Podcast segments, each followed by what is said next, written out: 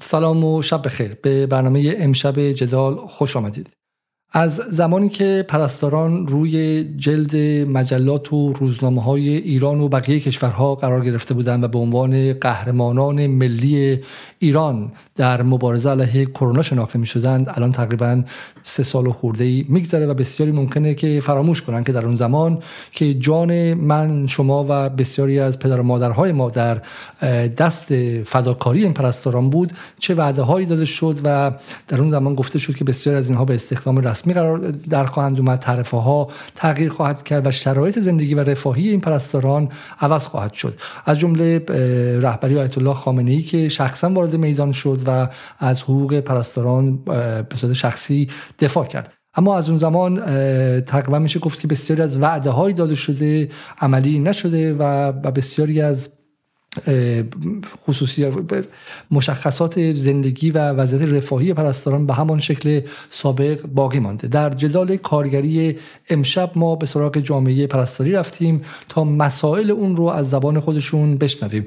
امشب قسمت اول این برنامه رو درباره مسئله تعرف مسئله تعداد کم پرستاران که در حال حاضر حدود 150 هزار نفر هستن. اما گفته میشه 120 هزار پرستار در حال حاضر نظام پزشکی نظام سلامت ایران کمبود داره و سوم وضعیت کرونا و وعده هایی که در اون زمان داده شد رو با آقای محمد شریفی مقدم دبیر کل خانه پرستار و فعال سنفی نظام سلامت و خانم سارا گودرزی پرستار بیمارستان امام خمینی که به خاطر فداکاری هاشون شخصا مورد تقدیر هم قرار گرفتن در میون می‌ذاریم و سعی می‌کنیم که از زبان خودشون بشنویم که مشکلات جامعه پرستاری چیه و جدال رو باز می‌کنیم به اینکه به شکلی بلندگویی بشه برای طرح مسائل پرستاری. به هر دو دوست عزیز سلام عرض می‌کنم و خیلی خیلی ممنون که به ما در جدال اعتماد کردیم به عنوان پلتفرمی که حرفها و مسائل خودتون رو ازش مطرح کنید. آیه شریف مقدم با شما هستیم.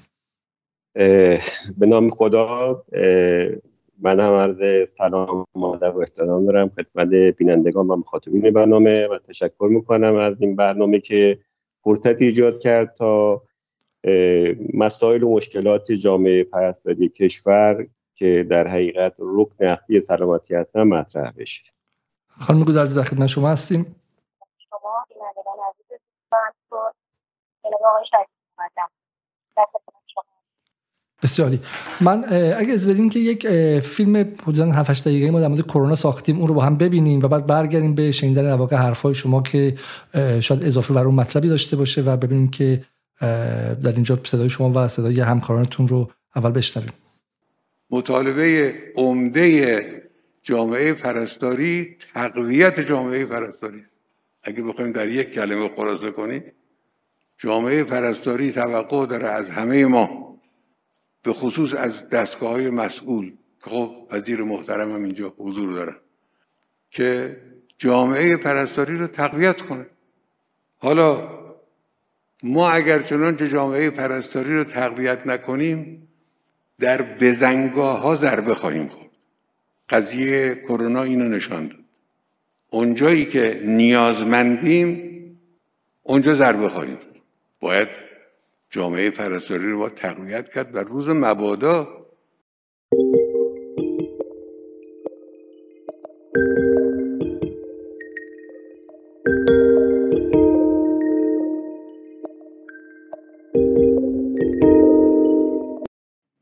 یه سیل عظیمی از مثلا استخدام های 99 روزه توی بیمارستان ها باب شد که از حالا فکر می‌کنم مسیح دانشوری بیمارستان امام خمینی که حالا توی صدر اخبار بودن و خیلی بیماران اولین بیماران کرونایی برای ما و مسیح اومدن.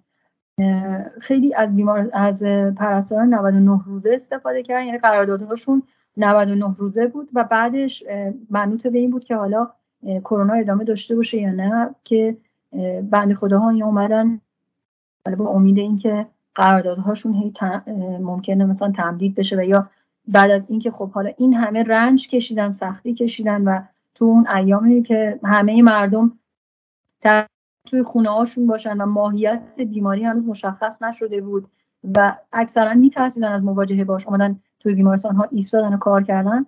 توقع داشتن که حداقل وزارت درمان باشون رفتار عادلانه تری داشته باشه. حداقل اینکه یه سهمیه استخدامی براشون بگذاره یا مثلا جذبشون کنه. ولی بعد از این جریانات وقتی فروکش کرد همه چیز و دیدن دیگه نیازی به پرستار وجود نداره اومدن و بهشون گفتن که خدافظ شما. به هر حال کسایی بودن که اون تو دوران طرحشون به سرعت شروع شد و تو دو سال به هر حال طرح اومدن و یعنی ازشون استفاده شد ولی بعد از دوران طرحشون تمدید نشدن یا به هر دلیلی اینها رو داشتیم و خیلی ها حالا بهشون قول این داده شد اگر که در زمان کرونا به هر حال مثلا یک سری توی بخشای کرونا کار کنن بعدا به عنوان چه ذریب به هر حال امتیازی براشون هست. ولی خب در بعضی موارد ببخشید من اینو میگم چون بعضی از همکارایی بودن کسانی بودن که مثل حالا چه ایثارگری داشتن نمی‌دونم این امتیازهای دیگه داشتن که امتیازاتشون بالاتر بود خب عملا اون همکارای دیگه از دور خارج شدن و نتونستن از اون امتیاز به خوبی استفاده کنن. خب این هم اجحاف شد در حقشون. بدون کرونا ما حداقل 100 هزار پرستار می‌خوایم به کف استاندارد برسیم. خب فاجعه خیلی بزرگه. تو کرونا که می‌دونی کرونا اصلا درمان پذیر نبود که مراقبتی بود. یعنی بیشتر حوزه پرستاری بود دیگه. مراقبت حوزه پرستاری یعنی مریض باید میخوابید اکسیژن می‌گیره بهش خدمات مثلا مراقبتی داده می‌شد. حالا فیزیوتراپی ریه و یا مثلا مراقبت از تب و علامتی بود درمانش دیگه. درمان علامتی هم کار پرستاریه. مثلا درد رو کنترل بکنی و نفس رو توی حوزه نگهداری که اکسیژن خونش زیر 90 نباشه و اینا خب حوزه پرستاری بود. بیشتر کار مراقبتی بود و نیروی پرستاری هم می‌خواست.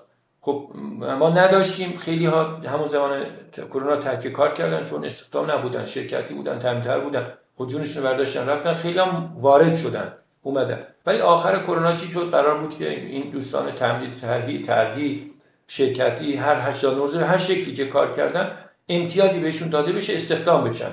خب نه تنها امتیاز داده نشد همه رو اخراج کردن. یعنی از مثلا حالوش 20 هزار نیروی تمدید ترهی الان فکر کنم 3 هزار نفر موندن. بقیه از سیستم خارج شدن خارجشون کردن. در ایام کرونا چون نیروها زیرساخت کم بود دیگه یعنی نصف حداقل داشتیم دیگه.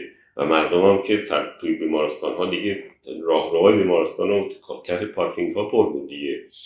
به جای اینکه بیان نیرو استخدام کنن اومدن چیکار کردن؟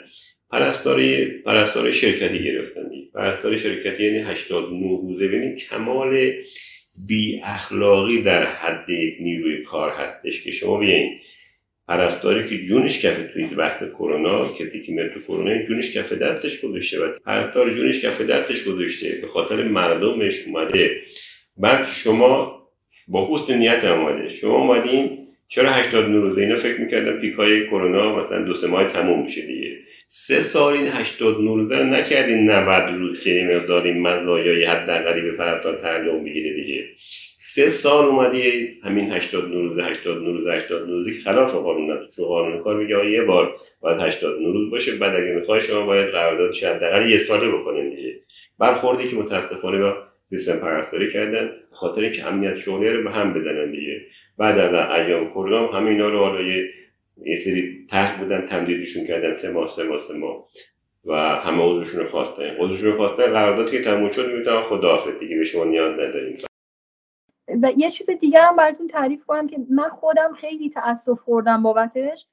این که اولین پرستاری که به صورت داوطلبانه اعلام کرد من می‌خوام برم و خدمت کنم به بیماران کرونایی. امسال ماه گذشته مهاجرت کرد رفت دانمارک. و من واقعا تاسف می‌کنم به حال اون نظام سلامتی که نتونه فداکارترین عضو خودش رو حفظ کنه. واقعا تاسف می‌کنم خب تکی دیدیم از به شکلی 7 دقیقه که دوستمون آیه محمد ولی تهیه کرده بودن.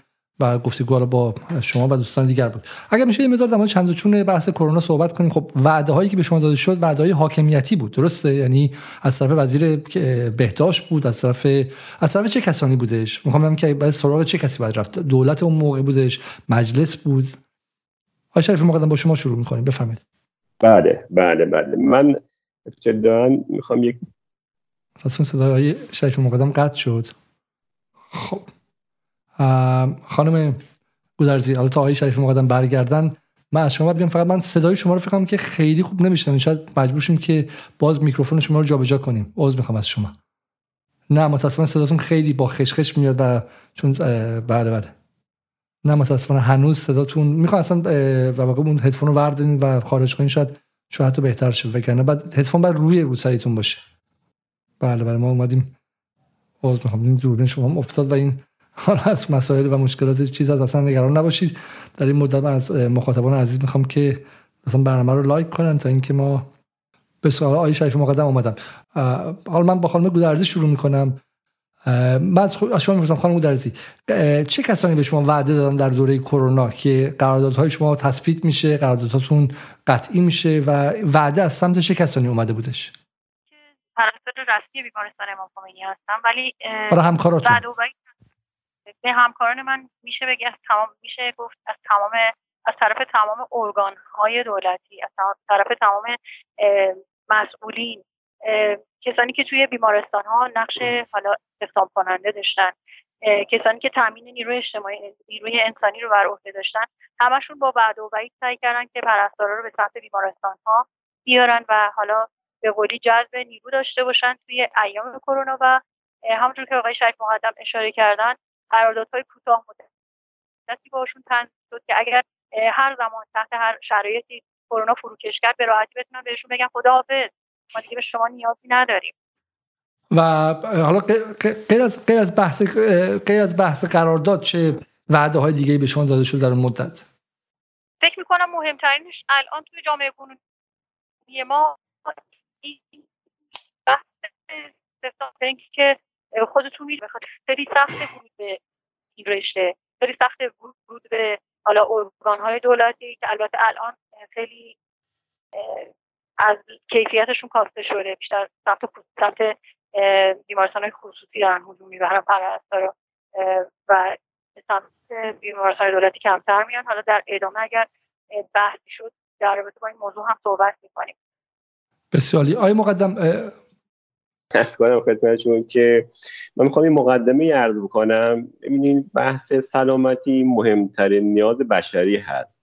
کل انسان ها اگر سلامتی نداشته باشن همه چیزشون مختل هستش و حاکمیت این دولت هم در کشورهای مختلف دنیا جزو شعارشون هست. طبیعتا میان شعار میدن که سلامتی مردم رو تمین کنن.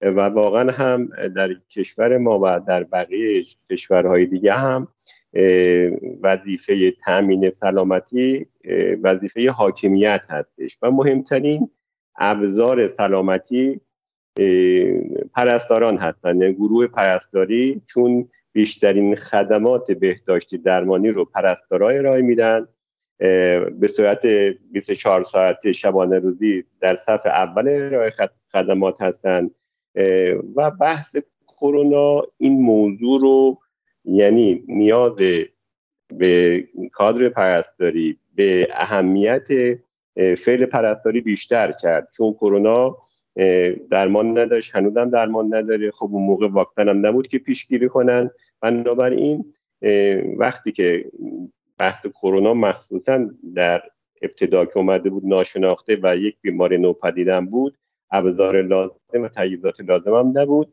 و در حقیقت بیماران کرونایی فقط نیاز به مراقبت داشتن چون درمان کاری نمی‌تونه اثباتشون بکنه و فعل مراقبت هم بر عهده پرستاران بود. خب در کشور ما تعداد پرستار به جمعیت تقریبا یک دوم حداقل استانداردهای جهانی هست یعنی از قبل یک بستر کمبود کادر پرستاری رو ما داشتیم در خود سطح بیمارستان ها و سطح جامعه وقتی که کرونا اومد این حجم چند برابر شد؟ خب طبیعتا حجمی که زیاد میشه نیاز به نیروهای بیشتر داره. خب اومدن ابتداعا هایی که پشت صف بودن ورود کردن دیدن کفاف نمیده. هایی که طرحشون تمام شده بود تمدیدشون کردن و این تمدید سه سال هم ادامه داشت.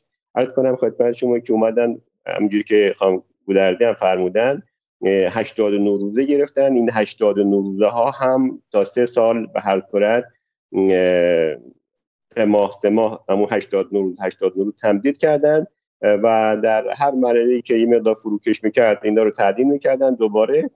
به هر صورت های زیادی رو من کار رو دو بخش می‌کنن. واقعا مردم عزیز ما بسیار قدردانی کردن از جامعه پرستاری کشور یعنی پرستاران به عنوان بال گروهی که بالاترین اعتماد عمومی اجتماعی مردم بهشون بود در ایام کرونا خب واقعا پرستار جانش رو کف دستش گذاشته بود. با کمترین امکانات با کمترین تجهیزات بریده از خانواده از بچه از شوهر از پدر به هر صورت گاهن می‌دیدیم که یه هفته دو هفته در بیمارستان هستن و دارن ارائه خدمت میدن.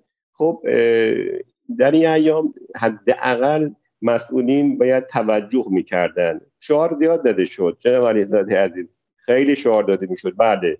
وزیر بهداشت اومد گفت که آقا ما استخدام می‌کنیم تبدیل وضعیتتون رو درست می‌کنیم. یعنی چون الان پرستاران دوازده رابطه استخدامی موقت دارن با وزارت بهداشت و بعد ترهیا رو به هر صورت تبدیل وضعیت می‌کنیم استخدام می‌کنیم. حالا یک رقم های رقم هایی هم اصلا اومد برای کادر پرستاری که پرداخت بشه این پرداخت ها انجام نشد. از نظری که چه وعده داد چه کسی وعده داد از سطح رئیس دانشگاه داشتیم معاونین وزیر داشتیم وزیر بهداشت داشتیم به هر صورت در سطوح مختلف مجلس رو داشتیم. دولت هم به هر صورت این وعده می‌داد. داد یعنی صحبتایی که می‌کردن. ولی عملا با فروکش کردن کرونا تمام این وعده ها هیچ هیچ یعنی هیچ انجام نشد. می‌خوام بگم در بحث استخدام کشوری آخرین استخدامی که انجام داده وزارت بهداشت در بهمن ماه 1399 بوده که در اونجا تعداد کم یعنی مثلا حالا 13 14 هزار نفر استخدام کرد و بعد در سال 400 401 تا 402 در سه سال هیچ استخدام رسمی وزارت بهداشت انجام نداده. علا رقم این که خب روزانه می‌بینیم که یا مرتب داره بیمارستانه جدید تختای جدید داره افتتاح میشه. خب مثلا الان دو تا ابر کلام بیمارستان هوشمند افتتاح شده ولی موقعی که کلی تجهیزات داشته باشیم که خوبه و ساختمون خوبه ولی ساختمون بدون نیروی انسانی اصلا معنی نداره. به هر صورت همه مسئولین وعده دادن و هیچ کدام تحقق پیدا نکرد. این بیمارستان رو ساختن ولی تعداد پرستارهای استخدامی رو زیاد نکردن. پس به این معنی که به دنبال پرستارهای بشه قرارداد موقت یا قرارداد سفید باید برن احتمالا دیگه درسته؟ دقیقا. ببینید خب در دنیا هم همینجوری. پرستار شغلش سخت حساس بسیار یعنی با سلامتی مردم در ارتباط هستش. این سازمان بهداشت جهانی میگه که تعداد پرستار اگر حداقل کمتر باشه مستقیما با مرگ مردم در دنیا ارتباط داره. این کار تحقیق شده و ثابت شده هستش. ما اولا به تعداد نزدیک به 100 هزار نفر پرستار کم داریم که مردم بتونن به اساس چه استانداردی؟ به اساس چه استانداردی این رو میگین؟ 100 هزار کم داریم. استاندارد بله استاندارد به اساس جمعیت. ببینین در دنیا یک حد اقل داریم. که به ازای هر هزار نفر جمعیت باید سه تا پرستار داشته باشیم. یه متوسط داریم که 5 تا 6 تا به ازای هر هزار نفر جمعیت مثل کشورهای همجوار ما که از نظر سیستم پزشکی عقب عقبتر ما مثل ارمنستان مثل گرجستان می‌خوام مثال به شما بزنم. یکی هم سقف داریم که سقفش مثلا فرض کنیم که در بلژیک دوازده تا پرستار به ازای هر هزار نفر جمعیت در انگلیس. فکر می‌کنم که نه نفر به ازای یا 8 یا 9 نفر به ازای هر هزار نفر جمعیت اگر مردم بخوان حداقل یعنی اون کف خدمات پرستاری رو بگیرن به ازای هر هزار نفر سه تا باید داشته باشیم. از اون سه تا هر چقدر کمتر باشه به همون نسبت مردم آسیب ببینن که در کشور ما یک و شیش دهم پرستار ام از شرکتی و به هر همه پرستاری که حضور دارن در سیستم های خصوصی دولتی و نیرو مسلح و تامین اجتماعی یک و شیش دهم هستش. یعنی ما نصف حداقل استانداردهای جهانی پرستار داریم. این به معنی که نصف کار مردم انجام نمیشه. و واقعا بزرگترین ضربه به مردم هستش. ما بحثمون اینه که اگر شما موانع خدمتی پرستاران رو برداریم کم بوده کادر پرستاری یک مطالبه مردمی هستش. این مشکل برای پرستاری هست ولی یک مطالبه مردمیه. مردم حقشونه که از یک خدمات ایمن پرستاری برخوردار بشن و واقعا اینجوری نیست. من خودم چون سوپروایزر بیمارستانم سالها بودم اینو من به وضوح می‌بینم. چون مردم ما به هر صورت خاطر اون اعتقاداتی که دارن فردی که فوت می‌کنه میگن آقا شب عاشورا بود شب جمعه بود. ولی حقیقتا خیلی از مرگ و میرهایی که الان در بیمارستان ما انجام میشه علتش error های خطاهای به صورت پزشکی و پرستاری ناشی از کمبود کادر پرستاری پرستاری ما تمام تلاشش رو به کار میبنده ولی خب موقعی که دو برابر سه برابر به حد معمول فشار روش هستش طبیعتا خطا اجتناب ناپذیره و خطای خطا هم در سیستم بهداشت درمان یعنی موجب تهدید سلامتی مردم خب بذارم برم سراغ خانم گودرزی اگر میشه خانم گودرزی حالا غیر از اینکه جزء پرستاران تقدیر شده بودن در زمان خودشون در دوره کرونا. در کنارش گمانم که سومین فردی هم بودن که در دوره واکسیناسیون واکسن در دعوت دریافت کردن. درست. و اولین زنی بودن که اولین بانوی دریافت کننده واکسن روسی بودن که به این شکل واقعی فداکاری هم اینجا کردش خانم گودرزی. و و خودش رو جلو انداخت به عنوان به عنوان استفاده از واکسن روسی. انشالله براتون مشکلی که وجود نداره خانم گودرزی.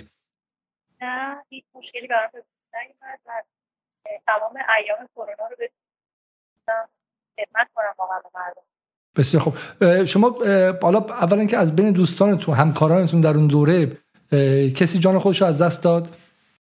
از اولین پرستارانی که حالا در کرد تعریف های بیمارستان خودمون.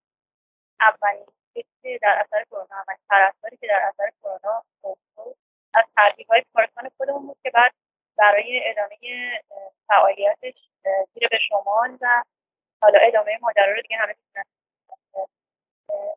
بعد از اینکه این اتفاق افتاد خب ما از نزدیک به بیمارستان یه وحشت خیلی زیادی وحشت خیلی عزیزی بچه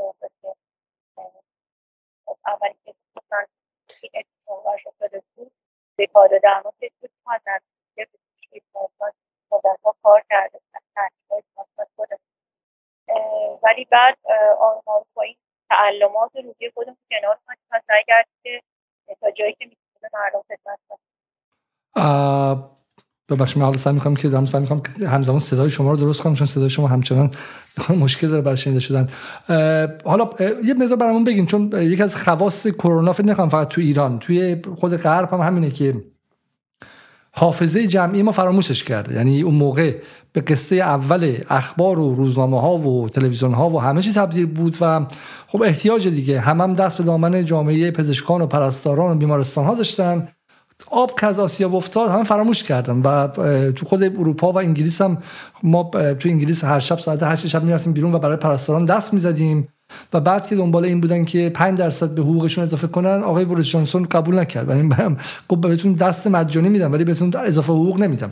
ولی یه خورده برامون تعریف کنین که اصلا حافظمون به یاد بیاد. یعنی اون شرایط اون موقع چی بوده؟ چجوری کار می‌کردین شما؟ چند ساعت در هفته کار می‌کردین؟ چند وقتی بار می‌رفتین خونه و یه مقدار و این شرایط چند ماه طول کشید؟ از ابتدا شروع می‌کنم. اولین خاطره من از واقعا شروع کرونا بودش که به ما صبح اعلام کردن که ICU تخلیه بشه بیمارای عادی خارج بشن و قراره که تا عصر کل 20 تخت موجود ICU general بیمارستان امام خمینی تختهای کرونایی باشه. و خب ماهیتا هنوز شناخته شده نبود. هنوز هیچ کسی نمی‌دونست این چه ویروسیه و ما یه, یه تصویر مبهم از مثلا کشورهای آسیایی دیده بودیم. از لباسهاشون از کاورایی که پوشیدن از پوششی که دارن و حالا نحوهی که دارن با این ویروس مقابله می‌کنن و یه ترسی توی جون همه ما در رابطه با اینکه نکنه ما بدون مثلا در اختیار داشتن این تجهیزات بخوایم مثلا واقعا با این چجوری با این ویروس مقابله کنیم. من یادم میاد که یه بالکن خیلی کوچیک داره آیسی ما. در بالکن رو باز کردم برم بشینم اونجا یه ذره گریه کنم به حال خودم. خاطر اینکه قرار بود تا عصر با یه چیزی برخورد کنم که اصلا نمی‌دونستم ماهیتا چیه. هیچ در رو باز کردم دیدم سه تا همکارای دیگه اونجا نشستن دارن گریه می‌کنن. آخرین های آخرین اشکای خودمون رو اونجا ریختیم و با هم دیگه گفتیم ما قرار نیست کشته بشیم. ما قراره که به این بیمارا رسیدگی کنیم. یادم میاد که بعد از اون دیگه هیچ موقع هیچ موقع هیچ وقت راجع به این مسئله فکر نکردم که من توی کرونا جز کشته شده ها و همیشه فکر کردم. من عبور می‌کنم من گذر می‌کنم. من قراره به بیمارای کرونا رسیدگی بکنم. و خدا رو شکر توی تمام اون ایام هیچ اتفاق بدی برای من نیفتاد و اینکه بعد من اینو به عنوان کادر درمان بگم ولی یه جایی از فشار خستگی از حالا اینکه کارمون خیلی زیاد بود حتی من یادم می‌رفت ماسکمو بزنم و همونجوری وسط بیماران کرونایی داشتم کارم رو انجام می‌دادم یه دفعه یادم میافتاد که اوه من ماسک ندارم ولی خدا رو شکر توی تمام اون ایام مشکلی بر من پیش نیومد و تونستم تا جایی که می‌تونم تا جایی که واقعا ماهیت این بیماری اجازه می‌داد جانهایی رو نجات بدم و خیلی خوشحالم بابت این جریان. خیلی احساس رضایت قلبی دارم بابت اینکه من تو اون ایام به یه همچین کار کردم. و حالا اون موقع اون موقع خیلی قصه آره چند چند سال در هفته کار می‌کنین آیا اصلا اون موقع به دنبال این که حق حقوقتون رو بگیرین بودین که مثلا آقا من این هفته دو برابر کار کردم این هفته اضافه حقوق داشتم این هفته چه می‌دونم ساعت شیفت شب کار کردم. دنبال این حرفا اصلا بودین تو شرایط این که نه؟ نه تنها من هیچ کدوم از کادر پرستاری حقیقتا نه. با وارد یه اپیدمی خیلی وحشتناکی شده بودیم. خانواده هایی رو می‌دیدیم که دارن داره بنیانشون توسط این بیماری از بین میره و توی اون شرایط فکر کنیم که کسی به این فکر کنه که من چقدر دارم می‌گیرم. یا حالا مثلا چقدر برای من ریختن یا من چند ساعت دارم در هفته کار می‌کنم. شیفتامون خیلی زیاد بود. خیلی زیادتر از اون چیزی که الان باهاش درگیری. اصلا به این موضوع فکر واقعا نمی‌کردیم که ما چرا داریم این همه شیفت میایم من یادم میاد که یه سری خانواده ها حتی پذیرای بچه های خودشون نبودن. یه سری توی هتل زندگی می‌کردن. یه سری توی خوابگاه های موقت زندگی می‌کردن. و یادم میاد که یه سری خیر اومده بودن یه خوابگاه هایی رو برای بچه های ما کرایه کرده بودن که بچه ها بتونن حالا که خانواده ها اجازه نمیدن برن خونه اونجا مثلا اسکان موقت داشته باشن. و خب یه سری از بچه ها ترجیح می‌دادن که اول اینکه برن خونه شیفت باشن. شیفت های کاریمون خیلی زیاد بود. الان دقیقا خاطرم نیست ولی بیش از اون مقداری بود که باید انجام وظیفه کنه هر پرستاری در بیمارستان. و این یادم میاد که ما حتی ایام عیدم تمام مرخصیامون لغو شد و اون اجازه ندادن که بریم خونه و مثلا در حد یک روز یا دو روز تونستیم بریم استراحت وگرنه که تمام ایام هفته به صورت 24 ساعته تمام بچه های پرستاری داشتن کار می‌کردن. حتی بیش از وظیفه خودشون کار می‌کردن. پیش آماری هستش از تعداد به شکلی پرستاران کشته شده. در رابطه با کشته شده ها من آمار دقیقی ندارم ولی آقای میرزا بگی یه جایی اشاره کردن توی گفته هاشون که حدود 9000 پرستار آسیده و 145 هزار پرستاری بودن که مبتلا به کرونا شدن. اما آمار دقیق در رابطه با کشته شده ها رو فکر کنم آقای شریف مقدم بهتر از من بگن. آقای شریف مقدم تعداد پرستارانی که کشته شدن در اون مدت رو هیچ آماری داریم چون از شما مصاحبه بود که گفته بودین که بحث امنیتیه و آمار نمیدن. جانباختگان پرستاری در کرونا بیش از 150 نفر بودند که این نسبت به جمعیت ما شاید جزو اولین ها در دنیا باشیم. این نشانه است که نسبت به جمعیت اگه بسنجیم ما جزو چند تا کشور اول دنیا هستیم. نسبت جانباختگان به جمعیت جانباختگان پرستاری در ایام کرونا.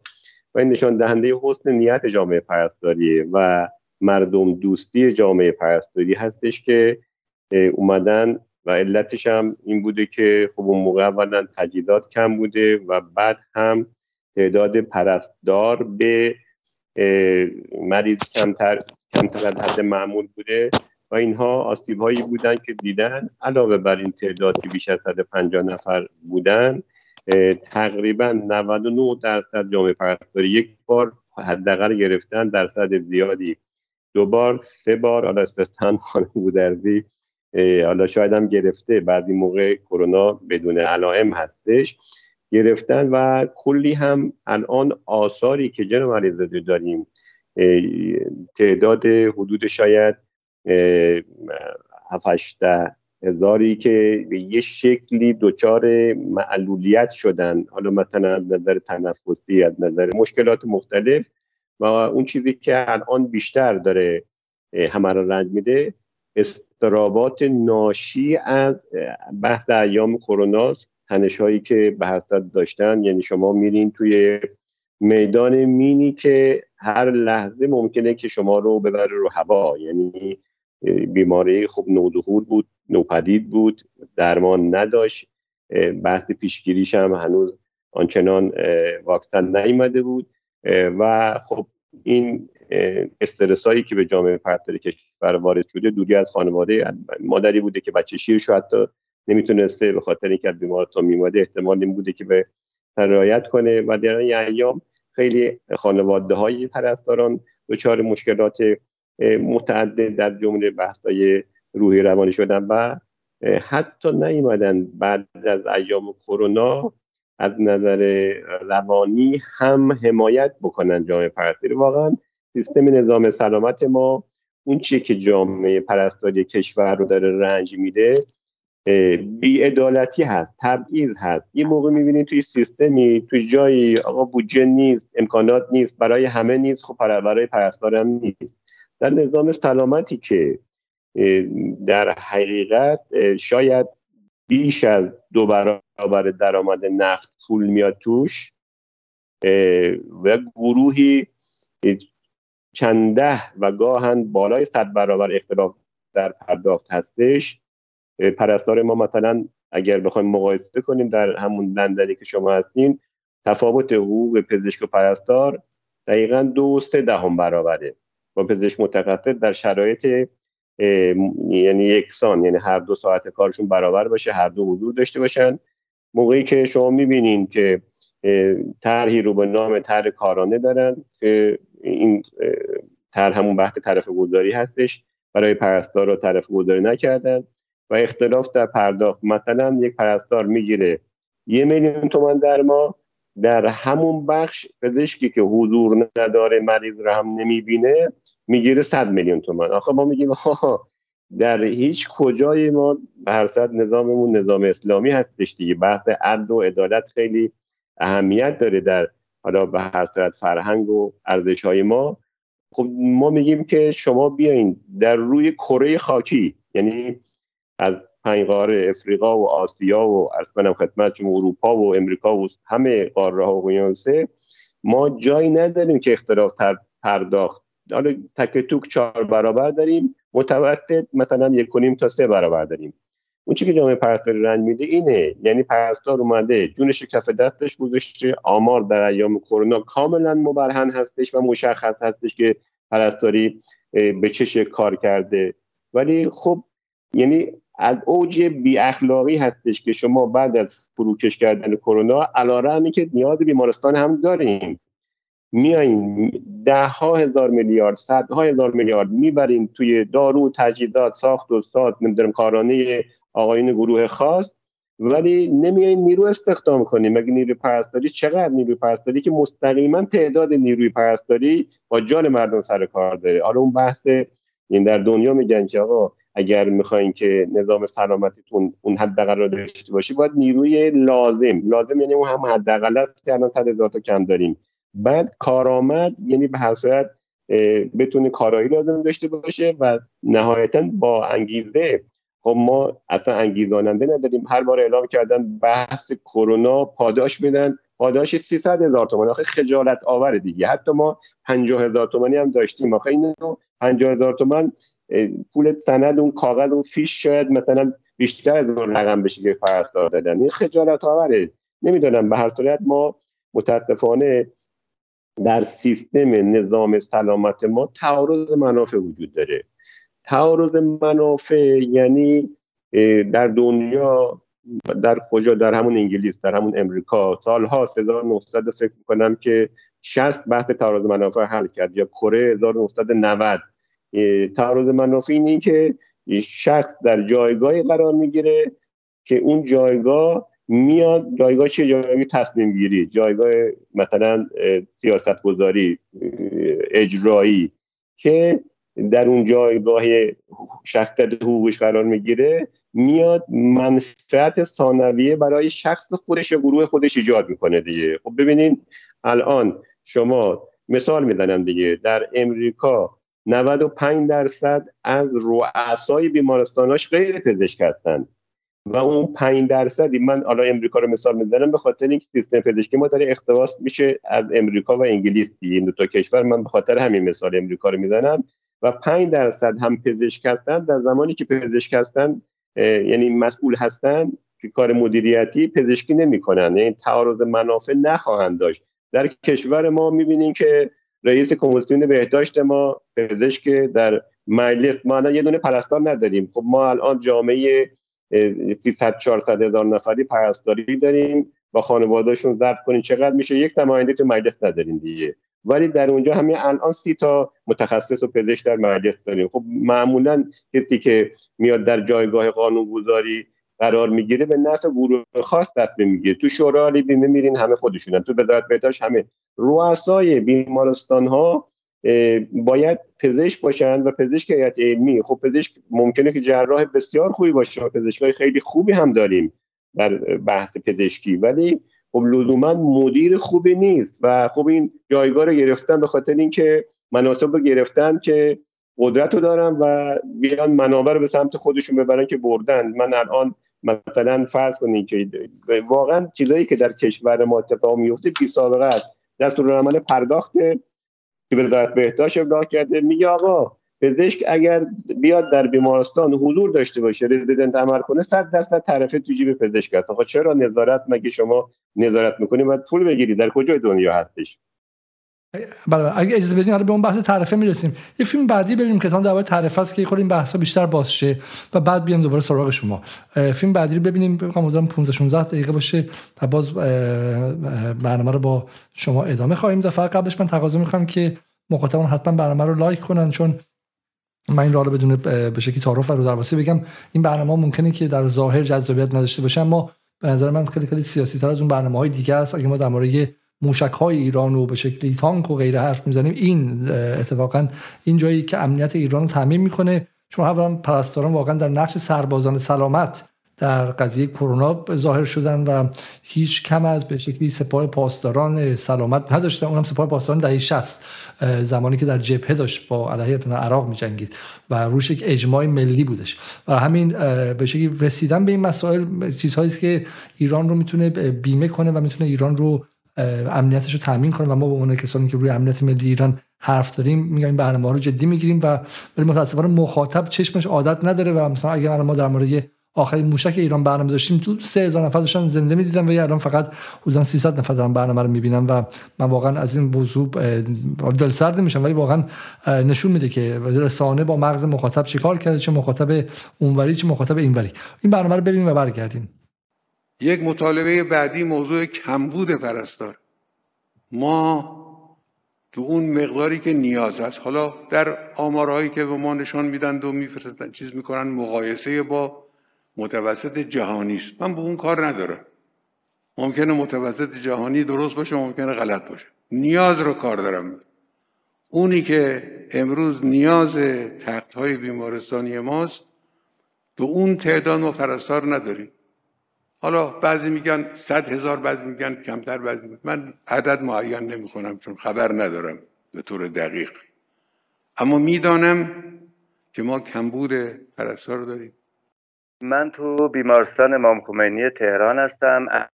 از کانسر تو بخش شیمی درمانی مشغولم یعنی درمانگاه در پای شیمی درمانی.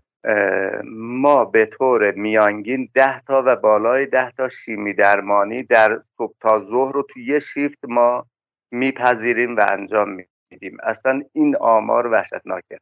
ده تا مریضی که هر کدوم با چند تا دارو شیمی درمانی میشن میان میخوابن تخ خالی میشه بعدی میاد میخوابه به جاش.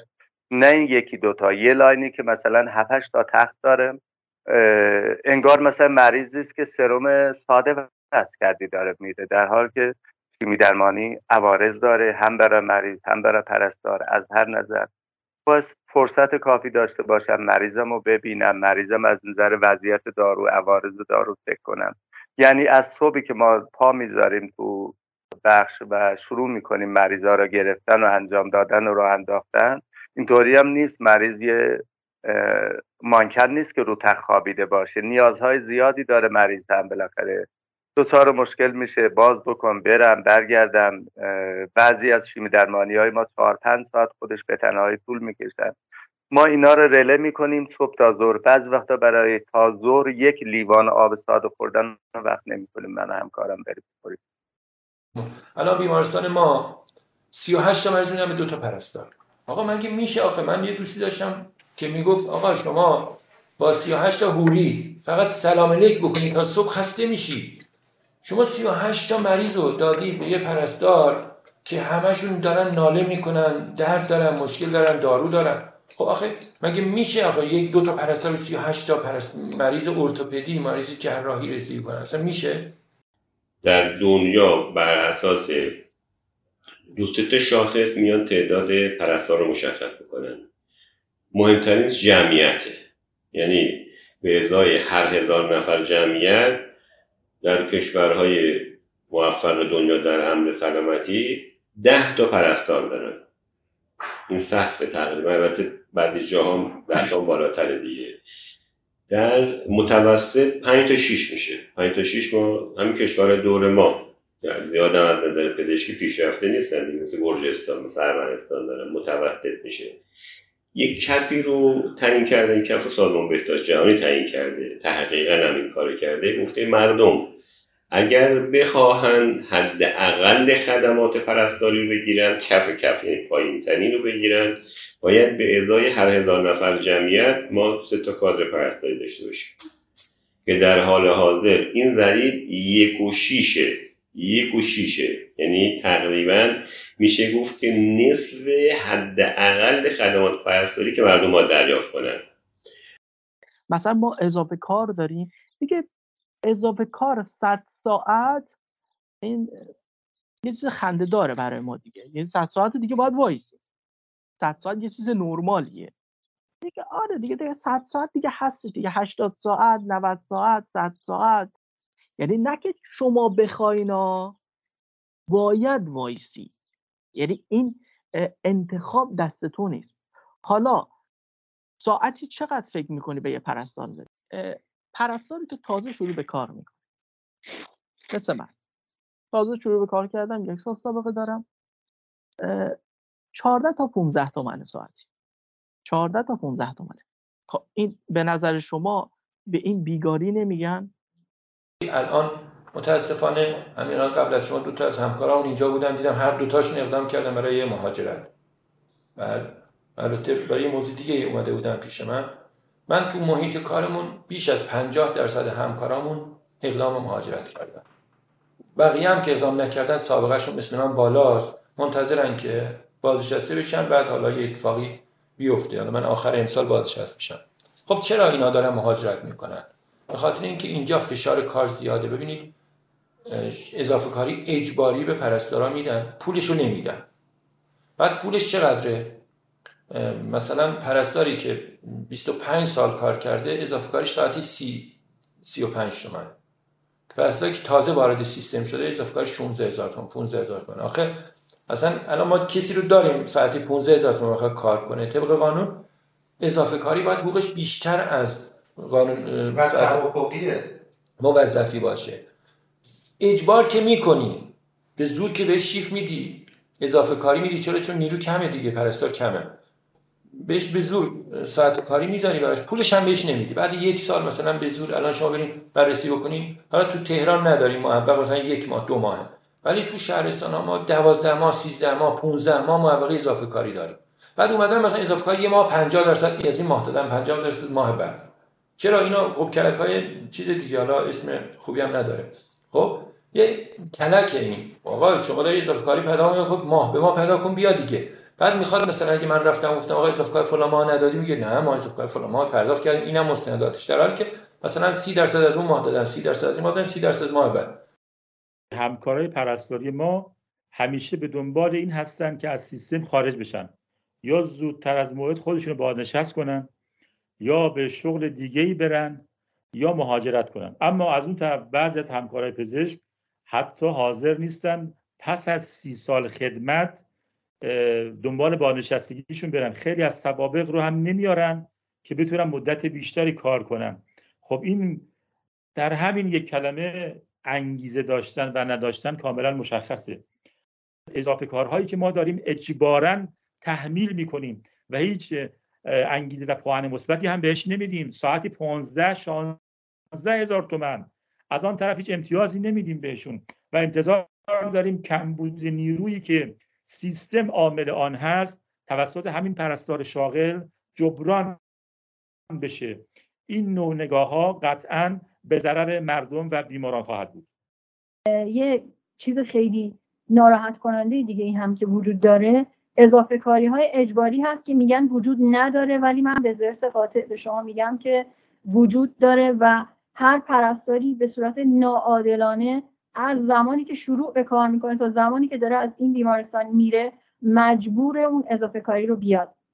و حتی اگر تو نامه ای بنویسی به دانشکده که من نمی‌خوام یه همچین جوری رو تحمل کنم با مبلغ بسیار پایین من ناچیز جور دیگه ای با تو برخورد میشه. یعنی یه جوری که تو خود ترجیح بدی این سیستم رو ترک کنی که برای خیلی از همکاران ما اتفاق افتاده. کلا قشر کادر درمانی مثل پرستارا کمتر مثل سایر شغلای دیگه می‌تونن مرخصی برن. چون از یک سمت میرن مرخصی سمت دیگه باید بیان به جا شیفت های دیگه رو سنگین تر تحمل کنن. چون به هر حال باید پوشش بدن. چون اگر قرار باشه همکار دیگهش بره مرخصی خب جاش خالی میمونه و باید اون شیفتا رو پوشش بده. عملا این به خاطر اون کمبود نیروهایی هست که باز خصوصا تو مراکز دولتی بیشتر این دیده میشه. به خاطر کمبود نیرو هستش دیگه. ما مجبور هستیم. وقتی من مرخصی میرم همکارم شیفت منو پوشش بده و وقتی که اون میره مرخصی من شیفتشون پوشش بدم میگم در مراکز مختلف بیشتر هست. این با حالا اگر نیروی متناسب بهشون بدن خب باعث میشه که خب پرستارا مثل بقیه قشرهای جامعه از مرخصیشون به راحتی استفاده کنن. چون شما فکرشو بکنید یک کار به شدت سنگین و سخت که طرف داره تحمل می‌کنه و میاد خونه باید در رفاه باشه. در واقع هیچ امکاناتی نداره. و حتی نمی‌تونه یک مسافرت ساده ای بره که روحیه طرف بخواد عوض بشه. اصلا پرستار مرخصی نداره که بخواد بره. نمی‌تونه بره. و اگر اون پرستار بره تمام کارمندان ناراحت میشه یعنی تمام پرستار دیگه ناراحت میشن ناراحت میشن. می‌دونید چرا؟ چون یک باری به بار این پرستار دیگه اضافه میشه. نیست؟ شیفتای اون بنده خدا رو کی باید پر کنه؟ همکاراش. و این سختی اونا چندین برابر میشه. حتی این آدم بخواد بره یک جایی برای مسافره و وقتی برمیگرده قاعدتا با روی خوشی از طرف همکاران و بالادستی ها روبرو نمیشه. و پرستار بیکارم داریم و این پرستار ما فوق تحصیل ما نزدیک به شاید سالانه ده هزار تا پرستار فوق تحصیل میشن. الان هم فکر کنم شاید همین صد هزار تای فوق تحصیل بیکار داشته باشیم دیگه. صد هزار تا نیاز داریم دیگه. آقا چرا جذب نمی‌کنه دیگه؟ خانم حرفشون چیه؟ یعنی میگم که مجوز نداریم دیگه. میندازن گردن سازمان مدیریت سازمان مدیریت میندازه گردن وزارت بهداشت وزارت بهداشت. همینجوری مجلس حالا یه سیاست یه سیاست نیولیبرالی بهش میگن در حقیقت دیگه. که یه طبقه حاکم هستش اون طبقه حاکم برای دیگران همش تصمیم می‌گیره دیگه. یعنی بحثش اینه که ما می‌خوایم که دولت سبک بشه دولت به صلاح سنگین نباشه. و نیرو استخدام نمی‌کنن کوچیک بشه دیگه. آقا مگه میشه آخه 38 تا مریض رو عرض کردم خدمتتون؟ ما یه دوستی داشتیم می‌گفت شما با 38 تا آدم معمولی تا صبح بخوای سلام علیک بکنی دو بار به سلام بکنی خسته میشی. 38 تا مریض رو میدم به دو نفر پرستار. خب معلومه که کیفیت خدمات زیر صفره. معلومه که مردم زیر دست ما فوت می‌کنن. بعد ما میگیم شب جمعه بود عمل خیر داشت یا مثلا شب وفات مثلا فلان اهمیه اطهار بود. مثلا عمل خیر داشته این اتفاق افتاده. خب ما درد می‌کشیم اینجوری. خیلی دردناکه. حالا شما از دور میشنویم ما از نزدیک می‌بینیم. مردم مثل مثلا برگ خزون میمیرن راحت میمیرن. ببخشید دستمال به من یه آدم یه ابرقهرمان نیست. یک انسانه.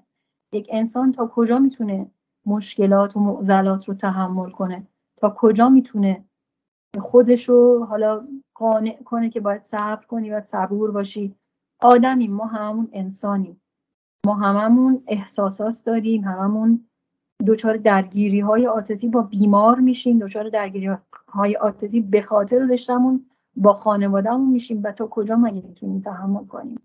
خیلی از بچه های ما خیلی از پرسنل ما به خاطر همین مشکلات و معضلات به خاطر جمعه ها شیفت شنبه ها شیفت اجباری تعطیلات شیفت سیل شیفت زلزله شیفت با خانوادهشون به قدر کافی درگیری های احساسی دارن. ما من می‌تونم قطعا بگم که توی مهمترین چالش ها توی مهمترین اتفاقات زندگی خانوادگی نبودیم. همیشه درگیر شیفت بودیم و قدرمون هم دونسته نشد اونجوری که باید شاید خب یک بار دیگه سلام عرض می‌کنم خدمت دوستان عزیز و از اینکه چند دقیقه مثل این قبل از این با بریم فیلم ببینیم صداقت بودم عذرخواهی می‌کنم. مقصر من بودم. من قاعدتا نباید امشب برنامه رو برگزار می‌کردم. ناخوش هستم ولی دیگه چون اعلام کرده بودیم و تیزرش رو پخش کرده بودیم نتونستیم کنسلش کنیم. خب تصویری که ما در این فیلم دیدیم خیلی تصویر سیاه و به قول معروف دراماتیکی بود تراژیکی بود. اینکه خانم گودرزی گفتن که ما در مهمترین اتفاقات خانوادگیمون حضور نداشتیم. در عروسی و به که اعضای خانوادگی حضور نداشتیم چون به خاطر شیفت های عجیب غریب اون که به شکلی دوست جوانتر میگفتش که ما اگر بریم یه سفری حالیده سه روز مرخصی و تعطیلات وقتی برمیگردیم بقیه همکاران اون به اون چپ چپ نگاه می‌کنن چون باعث شدیم که کار اونها زیاد شه و و یه تصویری که خیلی به شکلی تصویر خیلی خیلی تلخ و به شکلی سیاهی بودش. آیا حالا واقعا اینجوری خانم گذرزی یعنی واقعا شما احساس می‌کنید که شما احساس می‌کنید که به شکلی واقعا مثلا شیفت ها اینقدر زیاده که کاملا ناعادلانه است و توان شما حتی برای ارائه خدمات رو به مریض ها مختل می‌کنه؟ حالا من احساس می‌کنم من این چیزی رو که حالا توی تصویر گفتم قبل از اینکه الان روی آنتن میام دقیقا با گوشت و خون خودم لمس کردم. ما واقعا از نظر اینکه آقای محمد ولی از من پرسیدن که آیا شما سوالشون دقیقا این بودش که در رابطه با این پرسیدن که توی رفتارتون با بیمارا آیا تغییری ایجاد میشه. گفتم بله ما اول قهرمان نیستیم ما از گوشت و پوست و خونی ما انسانی ما احساسات داریم. بالاخره به خاطر رشته خودمون درگیری هایی با خانواده برامون پیش میاد. ممکنه توی مراسم های عزیزترین کسامون نتونیم شرکت کنیم. توی مراسم های حتی اعضای عزیزترین کسامون نتونیم شرکت کنیم. به خاطر اینکه خب تصور کنیم که اون شیفتی رو که من نیستم من نمی‌تونم سر کار برم. یک کسی باید پوشش بده. کی باید پوشش بده؟ چه کسی باید اون شیفت رو پوشش بده؟ ما حتی برای یک مرخصی ساده و معمولی که می‌خوایم درخواست کنیم و بریم همیشه خدا درگیر این هستیم که بعد که برگشتیم چجوری جبرانش کنیم. چون بالاخره نیروی جای ما قرار داده شده که ما تونستیم بریم به اون مرخصی و بعد از اینکه برگردیم باید اون میزانی رو که نبودیم تلافی کنیم. دقیقا تمام اون چیزهایی رو که گفتم آقای شریف مقدم توی بیمارستان ما حضور داشتن. نه تنها بیمارستان ما. من تازه پیش خودم تصور می‌کنم که بیمارستان ما یه بیمارستان بزرگی هستش در تهران در قلب ایران.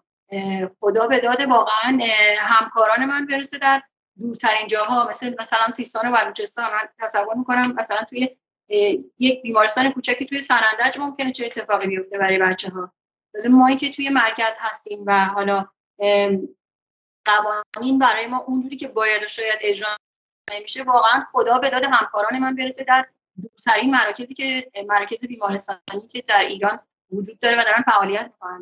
واقعا خدا به دادشون برسه. امیدوارم که خدا بهشون صبر بده واقعا. هم آقای می‌خوام حالا هم آقای امیدی در فیلم و هم آقای شریف مقدم همیشه در برنامه درباره این گفتن که سطح فشار و میزان کار روی بخش پرستاران طوریه که خطا اجتناب ناپذیره درسته؟ و ما از خطای پزشکی زیاد شنیدیم ولی از خطای پرستاری نشنیدیم.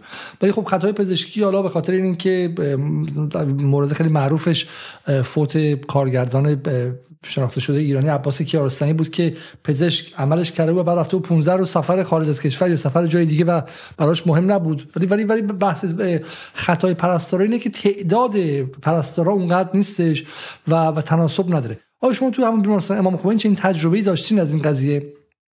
تجربه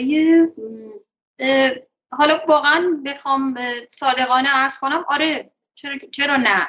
چون یه بار دیگه هم گفتم ما واقعا اول قهرمان نیستیم. تمام تلاش خودمون رو می‌کنیم که این اتفاق نیفته. ولی قاعدتا وقتی که من پرستار مجبور باشم عوض اون استانداردهایی که در دنیا وجود داره که مثلا آقای شک برای شما توضیح دادم به ازای هر تخت چه تعداد پرستار. بیش از اون استاندارد از من توقع داشته باشن و مثلا یه بخش سی تخته رو با یه پرستار ترهی یا یه پرستار حالا کار کرده ولی سی تا تخت رو با اون, اون پرستار تنها بذارم خب قاعدتا خطای پرستاری پیش خواهد آمد. چرا فکر می‌کنیم که ما می‌تونیم با اون تعداد؟ خب اگر قرار که این اتفاق نیفته این استاندارد رو در دنیا در نظر نمی‌گرفتن. یعنی ما می‌خوایم بگیم از دنیا پیش هستیم نه یا همچین چیزی وجود نداره واقعا. ما با استانداردهای دنیا باید پیش بریم واقعا. اگر می‌خوایم میزان این خطا کاهش پیدا کنه. بسیار خب حالا من میرم سراغ آقای شریف مقدم. بعد آقای شریف مقدم می‌پرسم حالا آقای شریف مقدم این مسئله که شما میگید چون شما بخیر روی بحث نظام سلامت هم کار کردیم و من تصویر شما رو بله بسیار خوب. تصویر شما الان برزم بهتر شد. شما رو بحث نظام سلامت کار کردین. سیاست گذار دنبال چیه؟ دنبال اینه که مردم از رفتن به بیمارستان دولتی اجتناب کنن برن خصوصی یا واسه تو بیمارستان خصوصی هم همینطوره مثلا. آیا در بیمارستان خصوصی هم تعداد پرستار به دکتر همین نسبت داره یا نه؟ اونجا وضع بهتره و به شکلی اوضاع پرستاران بهتره اونجا.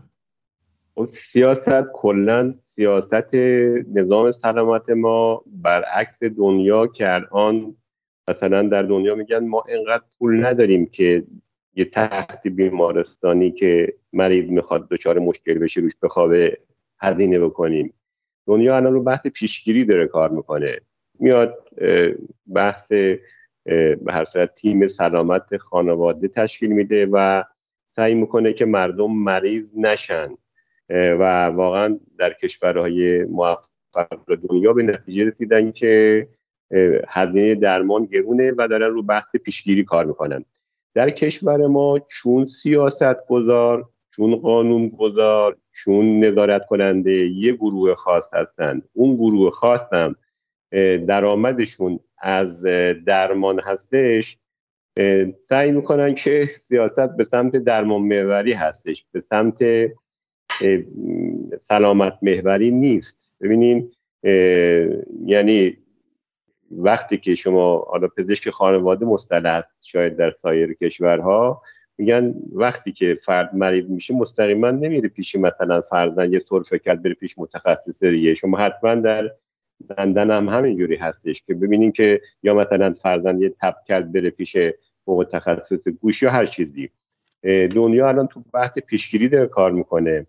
ولی در کشور ما چون همه اینها تصمیم گیرندگان سیاست گذاری و اونایی که تو قانون گذاری هستن بحثشون یعنی درآمدشون منافعشون همون بحث تعارض منافع که من مطرح کردم در درمانه همه چیز به سمت درمان می‌برن. اصلا بیشتر منافعشون تو درمان هستش. حالا تو درمان هم بخش خصوصی هم بخش دولتی به یه شکلی و عقبه در حقیقت این تصمیم گیرندگان در نظام سلامت ما عقبهشون در بخش خصوصی هستش. در حالی که در هیچ کجای دنیا نداریم که مثلا یه پزشک جراح مثلا فلان در چهار بیمارستان خصوصی باشه. رئیس دانشگاه باشه توی بیمارستان خودش هم باشه توی بیمارستان در مقام داشته باشه مطب هم داشته باشه دیگه. خب اینجوری نیست. اصلا در هیچ کجای دنیا واقعا فشل این سیستم حاکمیتی حاکم بر وزارت بهداشت و نظام سلامت ما. و مردم دارن آسیب می‌بینن. از زمانی که پول وارد نظام سلامت ما شد از سال 1300 76 تا قبل از اونجا fixed payment بود. همه یه حقوق ثابت می‌گرفتن. اختلاف هم همین مثل که در دنیا وجود داره. یک تا دو تا سه برابر بود. ولی زمانی که پول اومد دیگه اصلا مریض و مردم رفتن کنار. شما الان مریضی که میاد توی بخش دولتی به عنوان یه بسته پول بهش نگاه می‌کنن. همکارای منظور هست پزشکان ما رو می‌خوام بگم دیگه. البته جامعه پزشکی هم شریف هستن ولی به هر صورت این سیاستی هستش گذاشته شده میگه بهش میگه به من پول میده چرا نباید بگیرن دیگه؟ مریضی که میاد تو بیمارستان به منزله یعنی هدف اصلی بیمارستان دولتی هم بعد از اون طرح نوین خودگردان بیمارستان نکردن طرح کاران موسوم شده به دنبال اینه که کار بزنه. حالا کار نداره که مراقبت واقعا انجام می شود یا نمی شود مثلا مریض رو میگه حتی توی زمینم بخوابونه که پرستار مراقبت بکنه دیگه. خب پرستارم واسه اون آقایون نه پرستار مهمه نه مردم مهم نه مریض مهم هستش. چه در بخش دولتی که به این شکل هستش واقعا کیفیت پایینه. در بخش خصوصی هم همین آقایونی که مثلا در بخش دولتی هستن در بخش خصوصی هم هستن. و نظارت بر عهده همین آقایون هستش. ببین متوجه هستم من برای اینکه بفهمم. پس پزشکان مریض رو روی راهروی بیمارستان هم پذیرش می‌کنن چون سهم می‌گیرن تعرفه می‌گیرن. حرف شما اینه؟ بله بله بله. کا می‌گیرن دیگه بله. و سقفشون هم نامحدود هستش. مثلا یه حقوق هیئت علمی ده میلیون تومانی می‌گیرن و یه کارانه که سقفش متاسفانه اینها در سیستم دولت هم به حدت نفوذ دارن. در شهریور سال گذشته سقف کارانه پزشکار هم در خیلی از مناطق برداشتن. یعنی در همون جایی که پزشک می‌تونه چند صد میلیون تومان بگیره پرستار مثلا یه میلیون تومن هم نمی‌گیری کارانه. نه حالا پرستار من کاری ندارم. ولی ولی ولی ببخشید من اینکه الان وارد خیلی بحث متعدد داریم میشیم. یعنی شما میگین توی بیمارستان دولتی الان یک پزشک معمولی غیر متخصص صدها میلیون تومان درآمد داره در ماه. صدها نه من ده ها میلیون تومان خدمت شما عرض کردم و چند صد میلیونی بالای صد میلیون هم هست. در بیمارستان دولتی. حالا من نمی‌خوام در بیمارستان دولتی تازه این پزشک خودش هم عمل نمی‌کنه. یه پزشک کشی که مثلا فرض بفرمایید امروز هشت صبح تا فردا هشت صبح اسمش اسمش تو لیست هستش.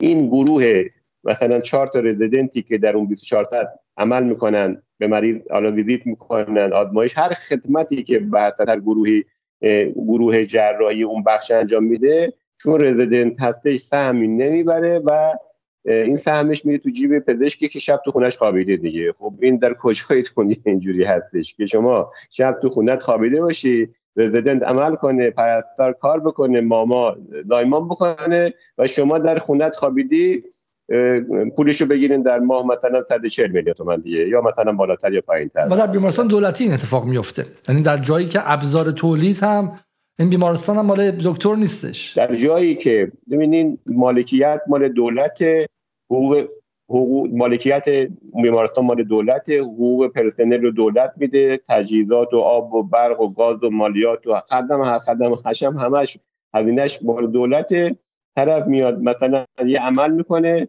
یه جزء ای که مثلا فرضاً 100 درصد 65 عمل هم حالا کاش عمل بکنه دیگه. ما میگیم آقا عمل بکنه دیگه. عمل هم که نمی‌کنه دیگه. حضور ندارن. من که حداقل حتما خانم گودردی هم تایید می‌کنن دوستان ما هم تایید می‌کنن دیگه. همه یعنی حضور نداره. رزیدنت داره عمل می‌کنه دیگه. خب رزیدنت هم استاد بالا سرش نیست خطا می‌کنه. اوکی مثلا واقعا عضو هیئت علمی که شما من برای مخاطب توضیح بدم چون متوجه شه. شما دارید میگین چون اعضای هیئت علمی چون در واقع نماینده های مجلس خودشون پزشکن.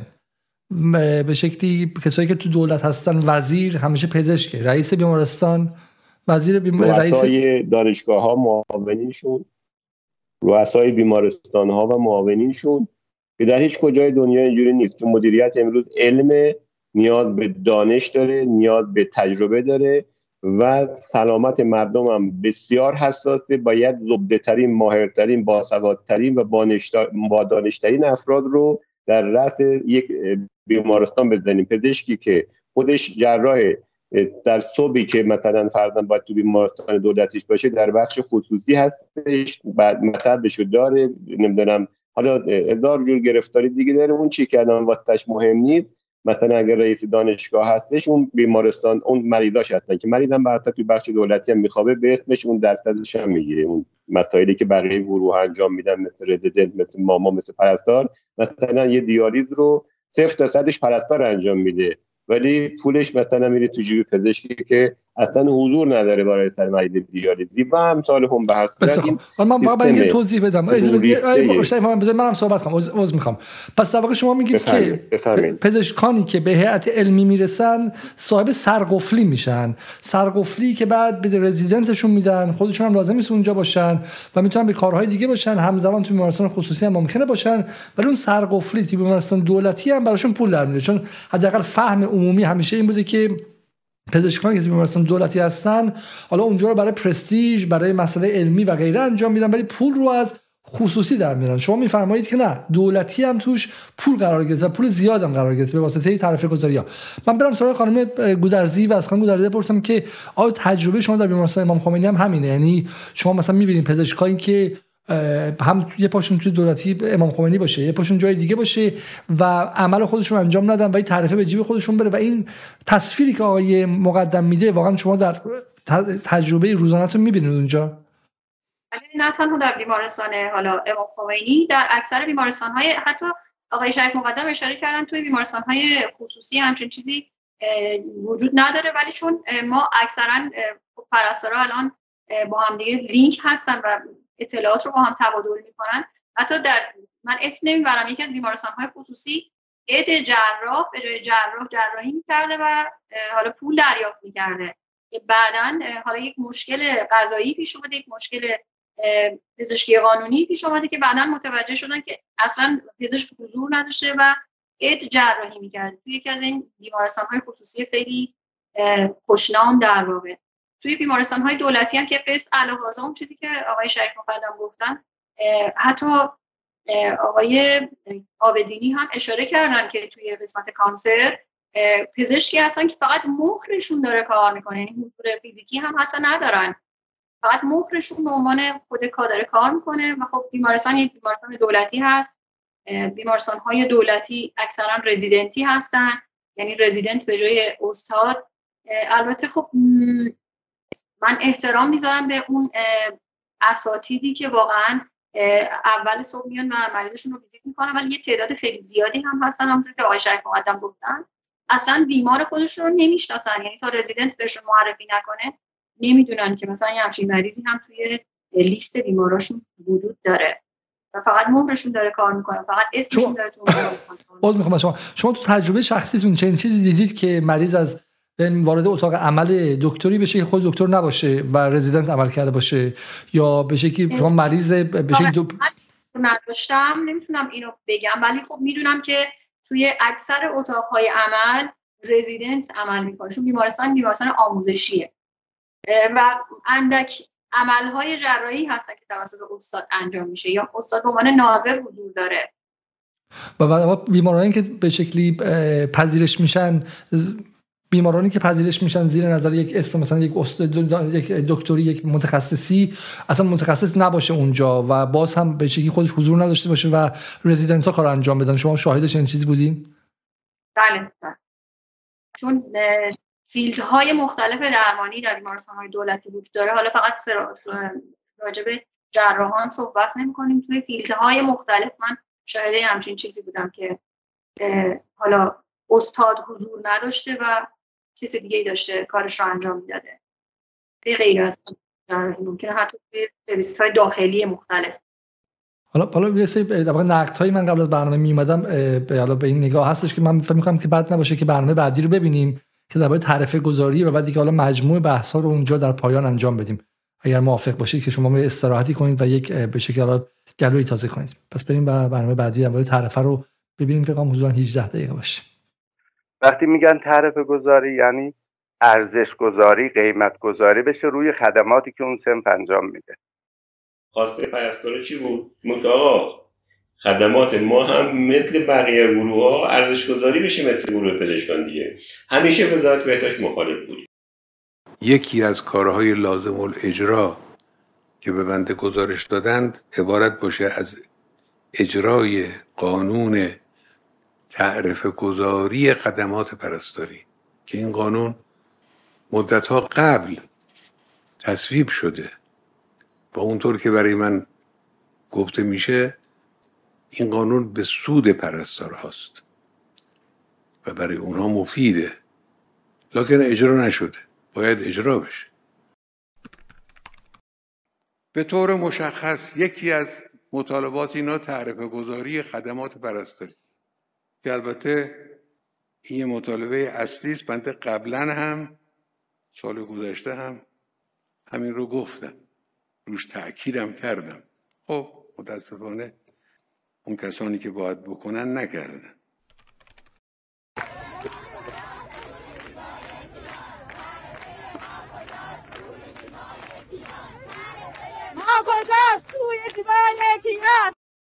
اون چیزی که ما ماهیتا داریم می‌بینیم و اون چیزی که برای پرستار اجرا بشه و با کلی مشکلات و معضلات حالا همین قانون نصف و نیمه هم دارن اجرایی می‌کنن خیلی مغایر هستش با اون چیزی که در ابتدا قول داده شده و تصویب شده و به صورت بسته هایی تعریف شده که حالا این بسته ها خیلی مبهم و خیلی نامشخص هستش که اصلا قرار چه کار بکنن. قراره چه روالی رو پیش بگیرن برای پرداختش. قرار بود که مثل مثلا کد کایی که برای پزشک تعریف شده در رابطه با هر پروسیجری که انجام میده یه چیزی شبیه اون برای پرستاری برای سیستم پرستاری تعریف بشه که مثلا حالا به عنوان مثال شما داری تزریقاتی انجام میدی داری سرومی وصل می‌کنی داری قندی از بیمار چک می‌کنی بتونی اون تعریفه مشخصش رو دریافت کنی که الان متاسفانه اصلا یه همچین چیزی رو ما در قالب حالا اون چیزی که قول داده بودن ندیدیم و اومدن کارانه رو حذف کردن و یه مبلغ خیلی ناچیزی به کارانه اضافه کردن و تحت عنوان تعرفه گذاری خدمات پرستاری دارن ارائه می که اصلا مطلوب جامعه پرستاری واقعا نیست. بعد از مدت ها این تعرفه پرستاری پارسال به هر حال به اجرا در مقام تقریبا شاید بعد 15 سال میشه گفت. ولی متاسفانه اسم تعرفه پرستاری نمی‌شد روش بذاری چون عملا متناسب با اون چیزی که باید می بود نیست فکر می‌کردم به هر حال بیمه ها یک سری بر اساس عملکرد پرستار قراره یک سری خدمات که پرستار ارائه میده بر اساس اون تعرفه گذاری انجام بشه و متاسفانه انجام نشد. و اصلا اون انتظار پرستار رو برآورده نکرد. چون که سطح درآمدی هیچ تغییری نکرد و بیشتر فکر می‌کنم باعث یک سری اشکالات بیشتر تو سیستم پرستاری به وجود آورد. به هر حال بین خود پرستارها یک سری اختلاف نظرهای بسیاری به وجود آورد. به در اصل به قول خیلی از همکاران میگن تعرفه گذاری نبود تفرق گذاری پرستاری. باید یک جوری باشه که مثلا کسی که در یه بخش سختری مثل اورژانس شلوغتری داره خدمت می‌کنه حداقل انگیزه براش ایجاد بشه که بره تو اون بخش کار بکنه. و اینکه به هر حال فرق کنه بین کسی که با تجربه کاری بیشتر هست با کسی که تجربه کاری کمتر است.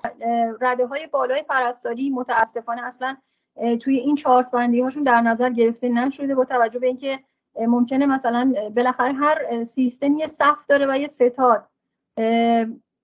مثلا پرستاری که به عنوان این چارج در نظر گرفته شده و مسئولیت 20 تا 30 تا مریض باهاش هستش و توی بالین بیمار ممکنه حضور نداشته باشه هیچ چیزی برای تعریف نشده توی این چارت بندی به عنوان مثال. و حالا این به رده های بالاتر هم می‌رسه. و مثلا اینجوری به قول شما به قول معروف ترتیب دادن این مسئله رو که تو اگر بیمار داشته باشی و بیمارت بالای یه تعدادی باشه و مثلا تعداد تخت مشخصی داشته باشی ممکنه بتونی کارانه مشخصی رو دریافت کنی. در غیر این صورت ممکنه اون حتی اون مبلغ کارانه رو دریافت نکنی. و حتی این بسته هایی هم که تعریف کردن از بیمارستانی به بیمارستان دیگه از شهری به شهر دیگه از بیمارستان کوچکی به بیمارستان بزرگی مقدار و مبلغش متفاوته و اصلا معلوم نیست بر چه اساسی تعریف شده و چجوری دارن پرداخت می‌کنن. 16 سال این قانون تصویب شده. علت اینکه اجرایی نشده اینه که هیچ اراده اجرایی در وزارت بهداشت نبود برای اجرای این قانون. بقیه چیزا بهانه بوده. یعنی یه چیز قدیمی هست میگن که بخوان کاری انجام بدن راهش رو پیدا می‌کنن. بخوانم انجام ندن بهانهش پیدا می‌کنن. تمام اون چیزی که گفتم بهانه بوده. الانم که حدودا دو سال یک سال و نیمه صحبت این میشه که ما داریم اجرا می‌کنیم فقط تیتر زدن و این چیزاست. عملا کار خاصی اتفاق نیفتاده. در زمینه طرف گذاری واقعیتش رو ارز کنم این چیزی که اجرا میشه اسمشو هر چیزی میشه گذاشت به جز طرف گذاری. یعنی میشه بهش بگی مثلا تخت روز پرداخت بر اساس تخت روز. میشه اسمشو گذاشت. اینی که اینا الان اومدن میگن که تخت روز یعنی کل خدمات پرستاری رو تو یک صفحه یک صفحه و نیم خلاصه کردن بر اساس ده 15 تا آیتم. بخش نمی‌دونم اطفال نورس اینقدر بخش نمی‌دونم اینجوری که بسته نمیشه تخت روز میشه. و برای تخت روز نگهبان هست پرستاری نیست. یعنی بگن آقا یه انگار پرستار یه نگهبانه 24 ساعت از این مریض این بخش مراقبت می‌کنه اونجا نشسته هیچ کاری نمی‌کنه. برای 24 ساعت مراقبت و نگهبانیش اینقدر ما پول میدیم. اینجوری میشه پذیرو ولی پرستاری که انواع خدمات تخصصی انجام میده صفر تا صد مریض و فقط اینطوری نیست که وایسی ما پرستار از مریض مراقبت کنه از تخت نیفته یا بلند میشه راه بره سرمشو باز کنه ببنده. ما آزمایشات مریضا رو میفرستیم جواب آزمایش ها رو دریافت می‌کنیم. بعد پزشک رو تو موارد اورژانسی در جریان می‌گذاریم. پزشک اوردر می‌ذاری اینا رو وارد سیستم می‌کنیم. وقتی وارد سیستم کردیم پیگیر میشیم دریافت می‌کنیم. داروها رو برنامه ریزی می‌کنیم اجرا بکنیم. که این مریض رو بفرستیم برای اتاق عمل که این بفرستیم رادیولوژی. این مریض رو مدیریت می‌کنیم در واقع علاوه بر اون خدماتی که انجام میدیم.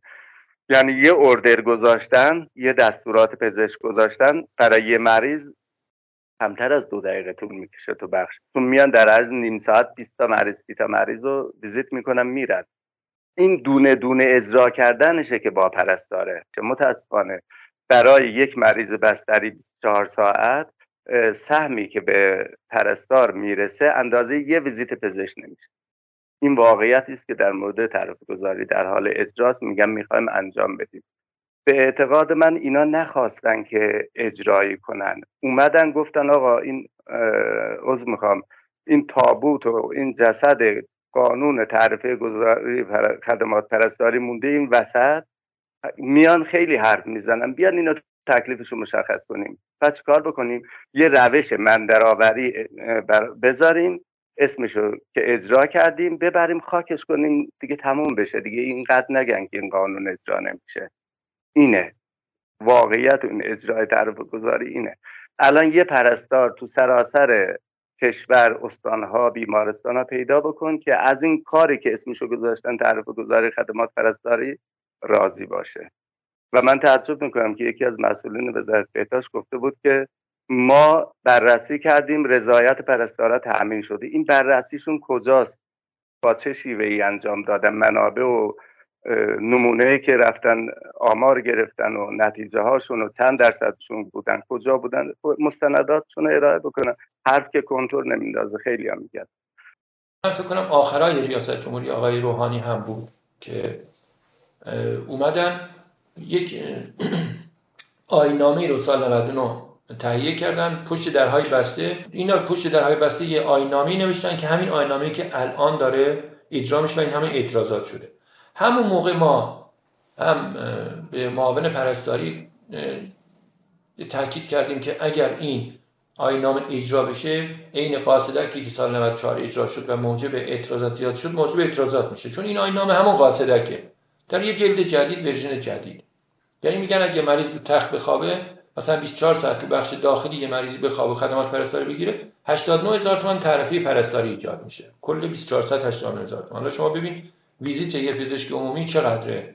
چند دقیقه است و چقدره؟ شما از نظر ساعتی اینا رو با هم مقایسه بکنید ببینید که چه دیده استثماری نسبت به پرستاری که وزارت بهداشت وجود داره. سال 1400 که آقای دکتر عبادی تشبه بردن 1400 و 1400 تشبه بردن. یه سری جلسات بازتوزیع برای تدوین آینامی بازتوزیع طرف ها برگزار کردن که نماینده هم حضور داشتن. ما همونجا اعلام کردیم که آقا این آینامه بازتوزیع رو بذارین کنار. باید چیزی تو صندوق باشه که شما توضیح کنی. وقتی چیزی نیست به هر شکلی شما این توضیح بکنی اعتراض میشه. شما ده تا کارمندی ماهی یه میلیون به شما مثلا بدن که تقسیم کنیم حالا این هر شکلی تقسیم کنیم مساوی تقسیم کنیم نفر 100 هزار تومان می‌رسه. خب همه اعتراض می‌کنن من برای 100 هزار تومان کار نکردم. حالا به یه نفر یه میلیون بدن به نه نفر هیچی ندن خب باز اعتراض میشه. خب؟ گفتیم شما اول آینامه اجرایی اصلاح بکنین. یه چیزی تو صندوق باشه که تقسیم کنین. هدف قانونگذار از تصویب قانون تعرفه گذاری چی بوده؟ تعدیل کارانه ها بهبود کیفیت خدمات. این آینامه که گفته هر مریض رو تخت بخواب کارانه ایجاد میشه این بهبود کیفیت نداره. مریض خوابیده رو تخت داره خودش خود به خود تعرفه ایجاد می‌کنه. مبلغش درستی کمه ولی ایجاد میشه. پس روز بهبود کیفیت تأثیری نداره. با هدف قانونگذار مغایرت داره این موضوع. و یه دفعه بعدش هم تعدیل کارانه ها بوده که اصلا تعدیل کارانه رخ نمیده. هیچ هدفی برآورده نمیشه. حالا این دوستان گفتن آقا یه بودجه تصویب شده. شما اجازه بدید ما این بودجه رو بگیریم.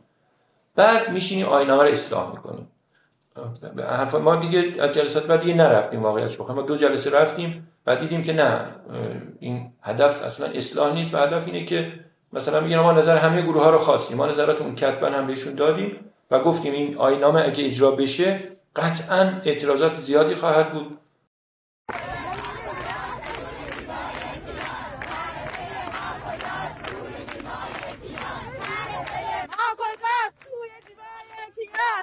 ما اعتراضات جامعه پرستاری رو از سراسر کشور دیدیم که تنها در یک دانشگاه بد اجرا نشد.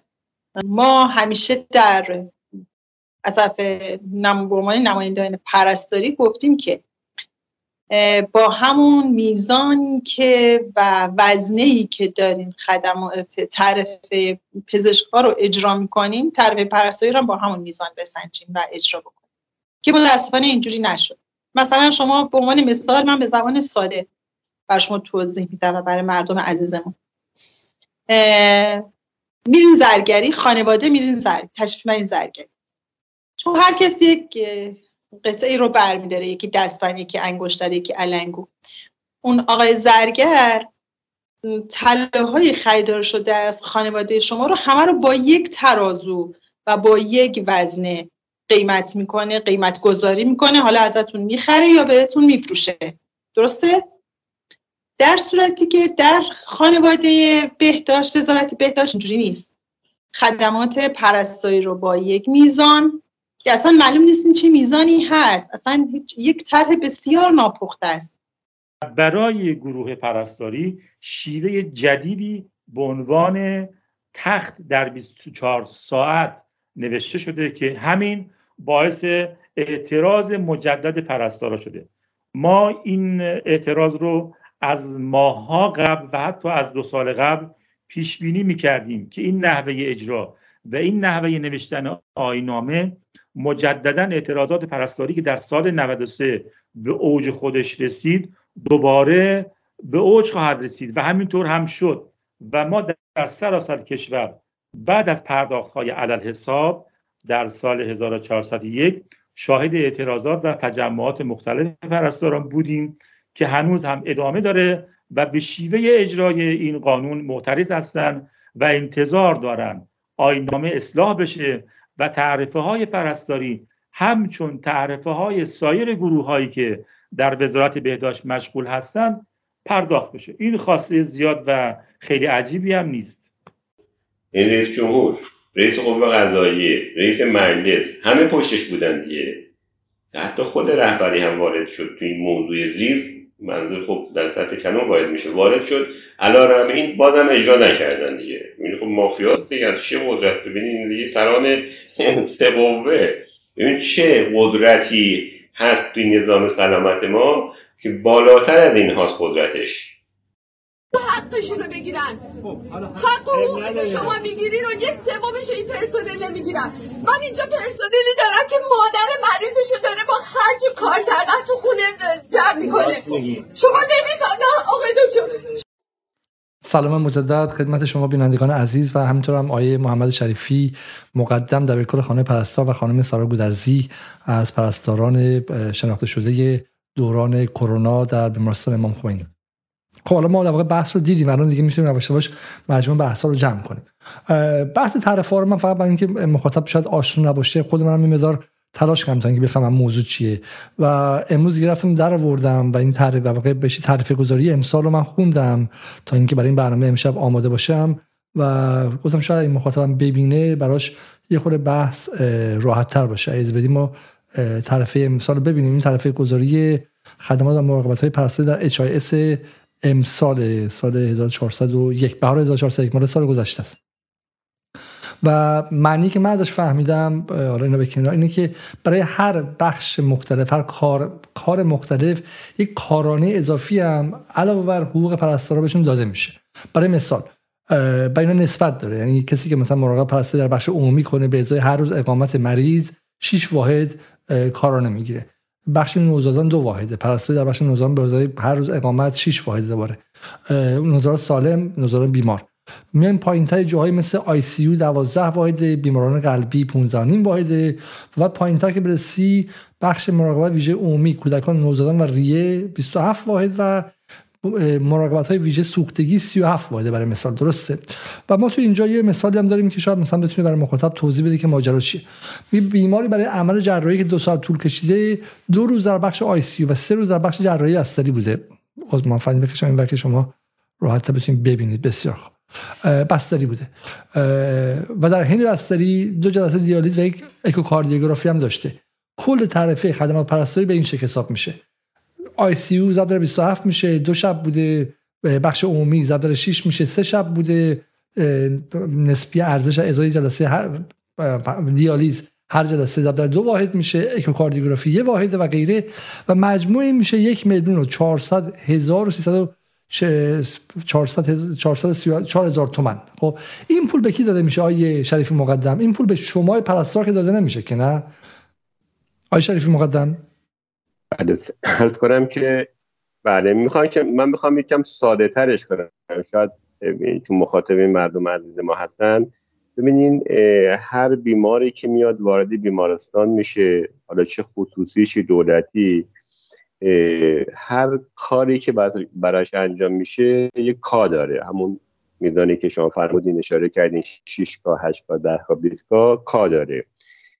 و الان پزشکان 9000 تا خدمت دارن که کا داره و ملاک پرداخت بیمه هست. مثلا خیلی هم ریز شده. مثلا شما یه بخیه ای که ممکنه کم کار پزشک بزنه اگر این بخیه مثلا روی پوست بدن باشه یک کا داره صورت باشه یک کا باشه یک کا داره روی نوزاد باشه یک کا داره عفونی باشه یک کا داره در شرایط اورژانس یک کا داره.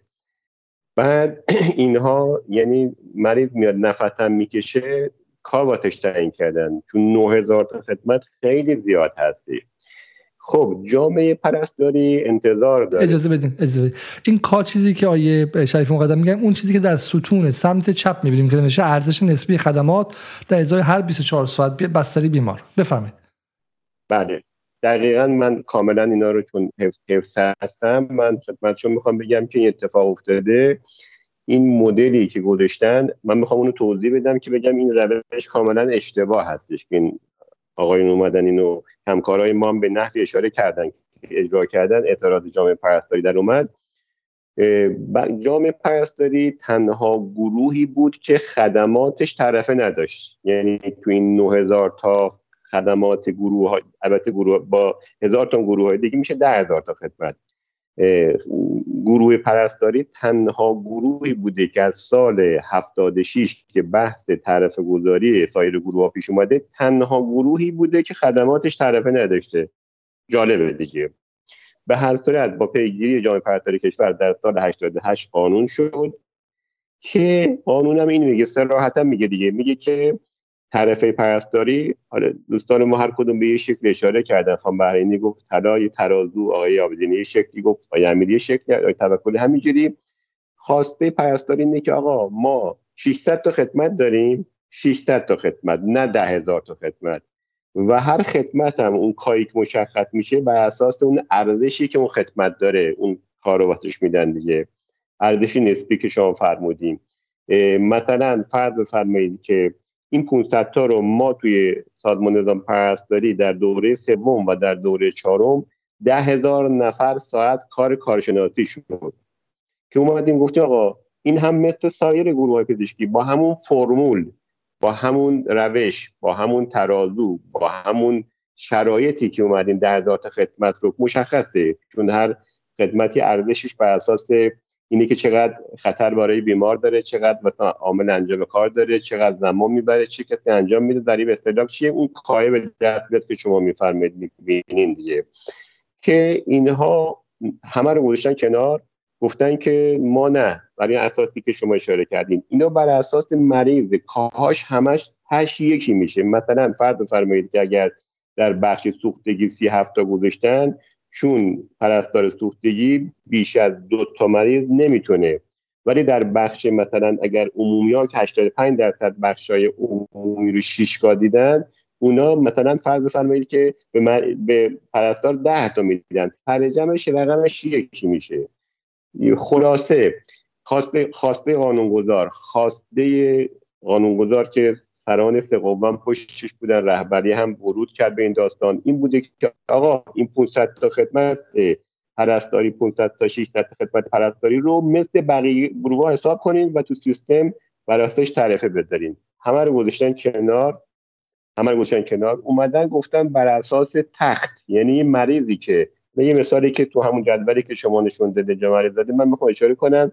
میگن یک مریضی که روی تختا که 85 درصد از بخش ها رو این ریز شده همون بخش های عمومی هستن که شیشکاست کا در سال 1401 که پرداخت کردن 14900 تومن بوده که شیشکاش میشه حدود 90000 تومن حدود 90000 تومن این 90000 تومن یعنی مریضی که توی بیمارستان میخوابه برای 24 ساعت در یک بخش به کل خدماتی که گروه پرستاری حالا گروه پرستاری که پرستار صبح به این مریض خدمت میده پرستار عصر به مریض خدمت میده پرستار شب به این مریض خدمت میده به صورت مستقیم.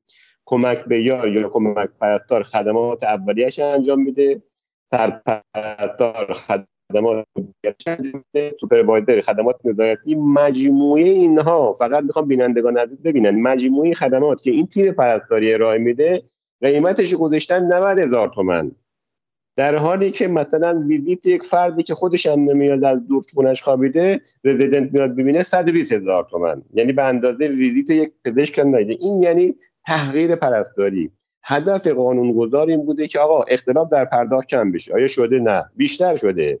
آقا میگن چرا؟ میگه پول نداریم. میگه چجوری پول نداریم؟ دولت در شهریور همین سال گذشته که همه سران قوا و خود رهبری هم تاکید کرده بودن اومدن سخت کارانه پزشکان رو برداشتن دیگه. از 60 میلیون سخت برداشتن دیگه. حالا میگن در مناطق برخوردار. 140 میلیون 140 میلیون هم رقم زیاده به جز حقوقشون دیگه. و مناطق کم برخوردار که کلا برداشتن. آخه اگه پول نیست شما بدون سر صدا میان هزاران میلیارد واسه گروهی که رقمشون هم بالا اضافه می‌کنین اون تو برای پرستار این رقم چقدر میشه؟ در ماه میشه؟ یه میلیون تومن متوسط.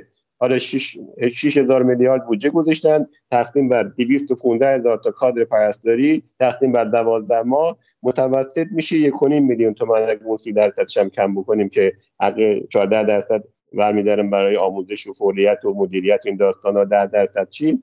رقمی نمیشه. یعنی قانون طرف گذاری رو جمله جالبی آیا آبدینی گفتن دیگه. چون 16 ساله که هر سال پرستارا اعتراض می‌کردن هر سال به هر صورت خواستشون رو تکرار می‌کردن. سران قوا به اضافه رهبری ورود کرد. گفتن اینو باید اجرا کنیم دیگه. اجرا کردن خاک به خاک سپردن قانون طرف گذاری رو. مثلا پرستارا به دنبال این بودن که مثلا کارانشون بشه یه میلیون تومان آخه چه ارزشی داره؟ اون چیزی که الان داره من تاکید می‌کنم که نظام سلامت رو به سمت فروپاشی رفته. یعنی واقعا مریض واسه مهم نیستش دیگه. اصلا مهم نیست. چه در بخش دولتی چه در بخش خصوصی تازه این رقم هم که می‌گیرن زیرمیزی هم هست. زیرمیزی هایی که این مریض میره تو بخش خصوصی. تعرفه خصوصی رو پرداخت می‌کنه چندین برابر هستش دیگه. علاوه بر اون بازم پزشک تو مطب بشن برصد حالا نه که همه پزشکا ولی برصد هست. خودشون هم می‌دونن دیگه. چرا؟ چون قانونگذار سیاستگذار و همه مهمتر ناظر و حتی هیئت های انتظامی مریضم که دچار مشکل میشه فوتم می‌کنه بازم اونجایی که می‌خوان نظر بدن بازم کسایی که تعارض منافع دارن. خب ببینید به هر صورت بحث این بحث رو دنیا سالها ازش گذشته و در کشور ما هم حالا تعارض منافع در بخش های دیگه هم در صنعت در خودرو در جای دیگه هست. ولی اینجا چون سلامت مردم هستش مردم واقعا جونشون به هر صورت مهم هست واسهشون باید هم مردم کمک کنن. شما ببینین من اشاره کردم که در صحبتام یعنی خود مردم خود سران سقوبانی چه سیستم مافیایی تو نظام سلامت ما هستش که به تمام این سران سقوب و هم قرارمی که پیگیر بودن دستور دادن کار انجام بشه و همیشه رؤسای جمهور هم پای این کار بودن ولی این قانون الان کاش اجرا نمی‌شد. اجرا که شده یعنی دیگه پر... میگه آقا پرستاری واسهتون اجرا کردیم دیگه تموم شد. یعنی ابزار مطالبه گری رو به قول خودشون از دست پرستاری گرفتن. ببینیم سراغ خانم گودرزی. خانم گودرزی الان شما حرفای آیه شریف مقدم رو شنیدین فیلم رو هم دیدین. خود شما چه تصوری از تعرفه ها داشتین و این چیزی که الان اجرا شده چقدر با تصورتون می‌خونه؟ یه بحثی که توی بیمارستان ها مطرح میشه در رابطه با حالا تعرفه گذاری خدمات پرستاری این هستش که ما هنوز گنگیم. ما هنوز داریم چارت های مختلف رو امتحان می‌کنیم که ببینیم که با کدوم چارت می‌تونیم تعرفه خدمات پرستاری بپردازیم. همونجور که آقای شریف مقدم اشاره کردن چرا گنگیم؟ مگه شما مثلا تو حالا تعرفه خدمات پزشکی رو پرداخت نمی‌کردین؟ خب تفاوت چی واقعا؟ به قول آقای شریف مقدم 1900 تا نیست 500 تا خدمته. 500 تا خدمتی که شما قبلا در رابطه با پزشک انجامش دادیم چطوری که الان به پرستار رسیده یه سری فرمول تعیین شده با یه سری چارت بندی های رو میاریم. میگیم که اینه تعریف اینه نه تعریف واقعا این چیزی نیستش که الان داره اجرایی میشه. یه ضریب دوازده آیتمی در نظر گرفتن که من دلم می‌خواد اگر اجازه بدین این ضریب رو برای شما بخونم تا ببینیم که تا چه حد می‌خوان پرستار رو استثمار کنن و این چقدر متفاوت هستش. با اون چیزی که از تعریف واقعا یک پرستار انتظار داشته. یکی از ظریف ها یکی از این ظریف های دوازده آیتمی ورود و خروج هست. یکی استفاده از پوشش مناسب هست. یکی پاسخ بودن, پاسخ بودن به بیمار هست. یکی اینکه تو کارت شناسایی الساق کنی که مثلا حالا همراه بیمار یا بیمار تو رو بشناسه. حفظ حریمتی بیمار هست. و یه آیتم خیلی به نظر من خندهداری که مثلا الساق شده به این دوازده آیتم اینه که تو چقدر از دستورات مافوق تبعیت می‌کنی. یعنی مثلا به فرض مثال الان به شما گفته میشه که همین الان اینجا رو ترک کن برو مثلا توی فلان بخش کار کن. همین الان دو تا مریض رو ول کن برو فلان بخش کار کن. تو اگه مثلا به موافقت بگی که نه من الان حالا کارهای مریضم مونده یا هر اعتراض دیگه بکنی اون آیتم رو می‌تونن برای تو صفر در نظر بگیرن. می‌خوام بهتون بگم که یعنی این آیتم هایی که در نظر گرفتن برای سنجش حالا تعرفه گذاری به قول خودشون پرستاری کیلومترها با اون چیزی که توی ذهن ما بود فاصله داره. ضریب دوازده آیتمی ضبط داره تعداد تخت تعداد بیمار ضبط داره شیفت های حالا صبح عصر و شب که یه آیتم های خاصی برش در نظر گرفته شده. به قول آقای آبدینی انگار که ما نگهبان تخت هستیم. هرچی تعداد تخت هامون بیشتر باشه حالا مثلا میزان این تعرفه بیشتر میشه. یه آیتم دیگه هم آموزش و کنترل عفونت و حضور در بحران و مشارکت در اعتبار بخشی هست. اعتبار بخشی که من پرستار دارم به بیمارستان میبخشم. اعتباری که من پرستار دارم به بیمارستان میبخشم. و دارم یک بودجه رو کسب می‌کنم برای بیمارستان. من باید در اون مشارکت فعال داشته باشم وگرنه این آیتم صفر در نظر گرفته میشه. به نظرم واقعا کیلومترها فاصله داره با اون چیزی که 16 سال بچه‌هایی که پرستاری در حالا جنگ و جدال هستن که بتونن بالاخره یک یک مقدار بهش نزدیک بشن. شما از چه سالی شما پرستار هستین خانم گودرزی؟ من از سال 1386 پرستار دقیقا سالی که طرف گذاری شروع شد درسته؟ برای پرستاران. خب چه سالی چه سالی اجرایی شد؟ سال 86 تیر ماه. تیر ماه تصویب شد قانونش. چه زمانی اجرایی شد؟ اجرایی که اگر واقعا اجرایی نشده. این چیزی که ما الان داریم می‌بینیم واقعا تعریف گذاری خدمات پرستاری نیست استثمار پرستاری همین شکل بدون یال و کوپالش بالاخره خب؟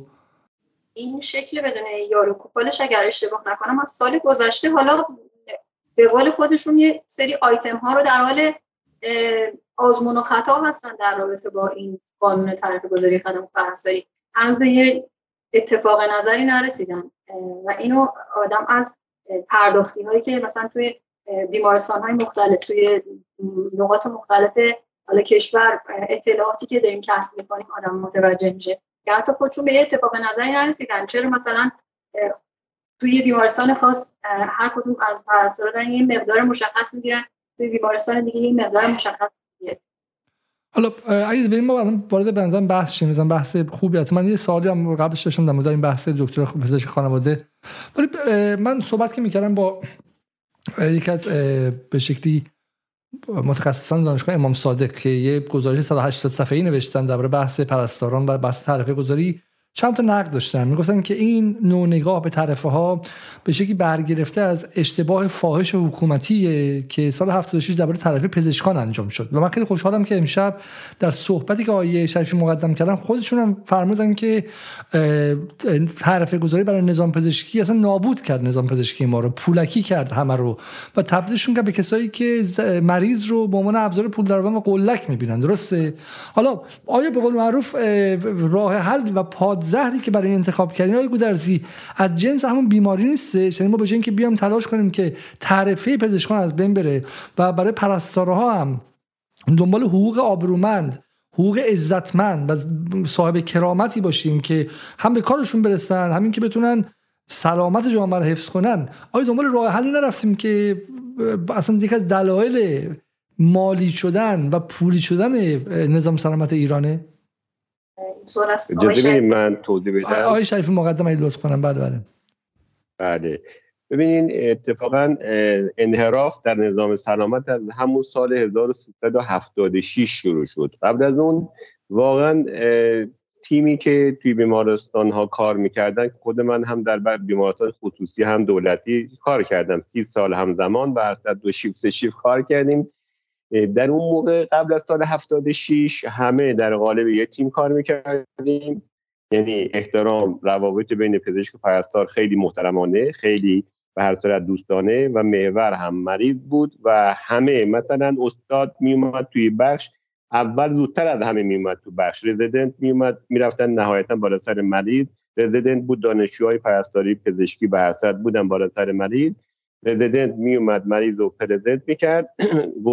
morning report ی که صبح داشتن و بعد نهایتا پلن درمانی مریض رو استاد میذاشتی داستانش خیلی مفصله دیگه. اینا اومدن که گفتن که آقا ما حقوقمون کم هست با همین ادبیاتی که در تحول بود و اسمای خوبی هم می‌ذارن. طرح نوین خودگردانی بیمارستان ها بود دیگه. که در اونجا اومدن همین بحث تعرفه ها رو تعریف کردن. دیدن که خب عجب علاوه بر حقوقشون داره یک منابع خوبی هم وارد میشه. به خاطر اینکه منابع رو پایدار کنن اومدن گفتن که باید مناسب رو هم به دست بگیریم. همینی که الان گفتن که رؤسای بیمارستان و دانشگاه و وزارتخونه رؤسای و هیئت علمی باشن در راستای پایدار کردن این منابع بود. ما هم ابتدا به دنبال تعرفه گذاری نبودیم. رفتیم گفتیم آقا این این رو متعادل بکنید. خب اینها یعنی در اون زمان در سال از اون زمانی که این کارا ایجاد شد انگار یه طبقه جدیدی یعنی فردی که مثلا میاد کارانش مثلا 80 برابر هستش امر بهش مشتبه میشه که حتما خیلی باید مثلا فرزن از نظر دان حالا چیزاش بالاتر هستش. رفتارش هم تغییر می‌کنه. رفتارش هم تغییر می‌کنه. ما رفتیم آخرتر دیدیم که گفتن که همین هم که به پرستاری میدیم زیاده از قبال کار پزشک که در حالی که مریض که میاد تو بیمارستان از در نگهبان و پذیرش و پرستار و اتاق عمل و تا بیاد همه درگیر مریض هستن. یه- باید هر. بگیرن دیگه. تصویری که شما می‌دید من می‌خوام واقعی نه چون من دهه 60 یادمه. و تو بیمارستان ها همون موقع هم بخاطر جامعه جهان سومی ایران پزشکان خدایی می‌کردن. نعوذ بالله. خب؟ و شما تصویرتون این که تا دهه 70 و تا سال 76 پزشکا در داخل بیمارستان رفتارشون عدالتمندانه و منصفانه بود با پرستارا. حالا البته سن شما را نمی‌دونم چقدر هستش ولی در دهه 60 اینجوری نبود دیگه. من سال 68 نه من سال 68 تحریکاتم رو در بیمارستان گذروندم. از که چون ما با آقایون کار کردیم دیگه برصد مثلا توی بیمارستان کار می‌کردیم حقیقتا در زمان 8 سال جنگ اینجوری نبود اصلا. اصلا کسی واقعا جرات نمی‌کرد که اینجوری این مسائل رو مطرح کنه. بعد از زمان جنگ اون نگاه نئولیبرالی که در نظام سلامت ما حاکم شد یعنی انحراف از سال 74 بود که این پایلوت شد.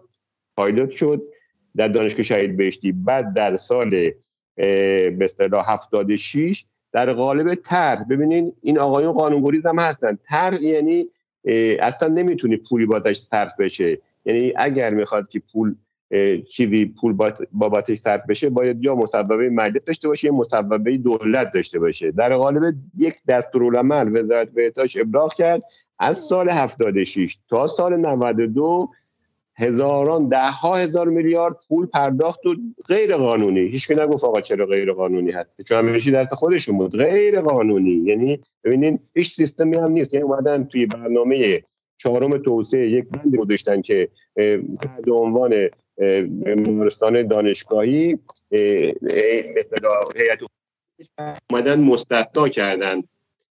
بحث به اصطلاح نظارتی رو از سازمان بازرسی و همچنین دیوان محاسبات. و بعد بالاخره هر روز در اینی که شما سوال فرمودین که خب راهکار برون رفت هست خیلی سخته. و ما, ما هم قبول داریم که نظام فی فور سرویس فساد آوره اصلا این فساد هم نهادینی شده در تمام سیستم نظام سلامت ما. ما از خدامونه من همینجا اعلام می‌کنم که اگر فی فور سرویس رو وردانین به نفع مملکت به نفع مردم به نفع همه است و ما پرستارا استقبال می‌کنیم دیگه. منتها اونایی که دارن الان 100 میلیون 150 میلیون می‌گیرن و حضورم ندارن قطعا مقاومت خواهند کرد. و اونا هستن که اونا خودشون دارن آقا خودشون دارن میلیارد هزاران میلیارد می‌برن. دو تا قطره نمیدارن دو تا قطره بچه که برای بقیه گروه ها ما داریم از پرستاری دفاع می‌کنیم. بقیه گروه های غیر پزشک هم همینجوریم ببینین فرمول طرح این هستش که تا 65 درصد درآمد بیمارستان به 7 درصد می‌رسه که هیئت علمی هستن. البته بین خودشون هم اختلاف ها. مثلا جراح ها تیغه به دست هستن با اونی که داخلی و کودکان و روان هستش اختلاف زیاد داره. ولی در مجموع تا 75 درصد درآمد بیمارستان بین 7 درصد توزیع میشه و 5 درصد هم میره واسه آقایون دانشگاه. ده درصد بابت این همه مالکیت و حقوق پرسنلی که هزینه فقط وسایل مصرفیشون بیشتر نمیشه به بیمارستان میدن. 20 درصد رو. ببینیم 20 درصد همین جزء ای رو توضیح می‌کنن بین اون 93 درصد. 20 درصد بین 93 درصد توضیح میشه. 70 درصد بین 7 درصد توضیح میشه. خب مشخصه دیگه. خب اینا به نظر شما اجازه میدن که این بحث جمع بشه؟ این سیستم طبقاتیه. یه سیستم طبقاتی و یک کاست طبقاتیه که شما میگین پزشکان چون به شکلی اون اتحاد سنفی هم دارن همه جا هم گرفتن در سیاست گذاری هم هستن اینطوریه. ولی نقدی که میشه اینه که نقدی که میشه اینه که این دوگان سازی با پزشکا یه خورده منصفانه نیست. اولا که مثلا شما میگید که حقوق پرستارا گاهی من فهم که آیه آقای مقدم از دست دادیم. ما تا آقای مقدم بیاد من اگر اجازه بدیم من از خانم به شکلی گودرزی همین سوال بپرسم تا حالا باز برگ... آقای مقدم رو برگشتن. خب بسیار خوب. آقای مقدم حالا که شما برگشتیم بله بله بسیار خوب. بسیار ممنون. خب این نقدی که از شریفی اینه که شما میایین در واقع به شکلی یک بخش رو ازشون دفاع کنید ولی یه بخش دیگر رو بهشون ممکنه که ظلم میشه در واقع میایین چشم درست ابرو درست کنید چش کور میشه. و الان دارن میگن که پزشکان هم اولا پزشکای شما میگین یک صد, صد برابر پرستار حقوقشونه. پزشکان متخصصن که یه اقلیتی هن. پزشک عمومی که تو بیمارستان کار می‌کنه حقوقش بین 15 میلیون تا 25 میلیونه. درسته؟ و و اون هم نه پولی داره که به بیمارستان خصوصی سهام بخره نه راش میدن اونجا و غیره. برای همین اکثریت جامعه پزشکان هم کسانی هستن که سالها هم درس خوندن و در واقع امید خانواده و محلشون بودن رفتن اونجا اونا هم چیزی درشون نماسیده. برای همین که اتفاقا مهاجرت پزشکان شروع شده و ادعا میشه که شما در واقع تمام دوگانه رو پرستار مقابل پزشک دارید می‌سازید در حالی که بعد بر اساس خیر نظام سلامت بهش نگاه کنید. تاکید بکنم. ببینیم من بحثم اعضای هیئت علمی بود. درست میفرمایید پزشکان عمومی رزیدنت ها که بیشترین پزشک عمومی دارن دستیار هستن. بیشترین فشار کار روشون هست و بیش... یعنی بیشترین فشار شاید از ما پرستارا هم بیشتر روشون باشه. رزیدنت که پزشک عمومی داره دستیار میشه دیگه.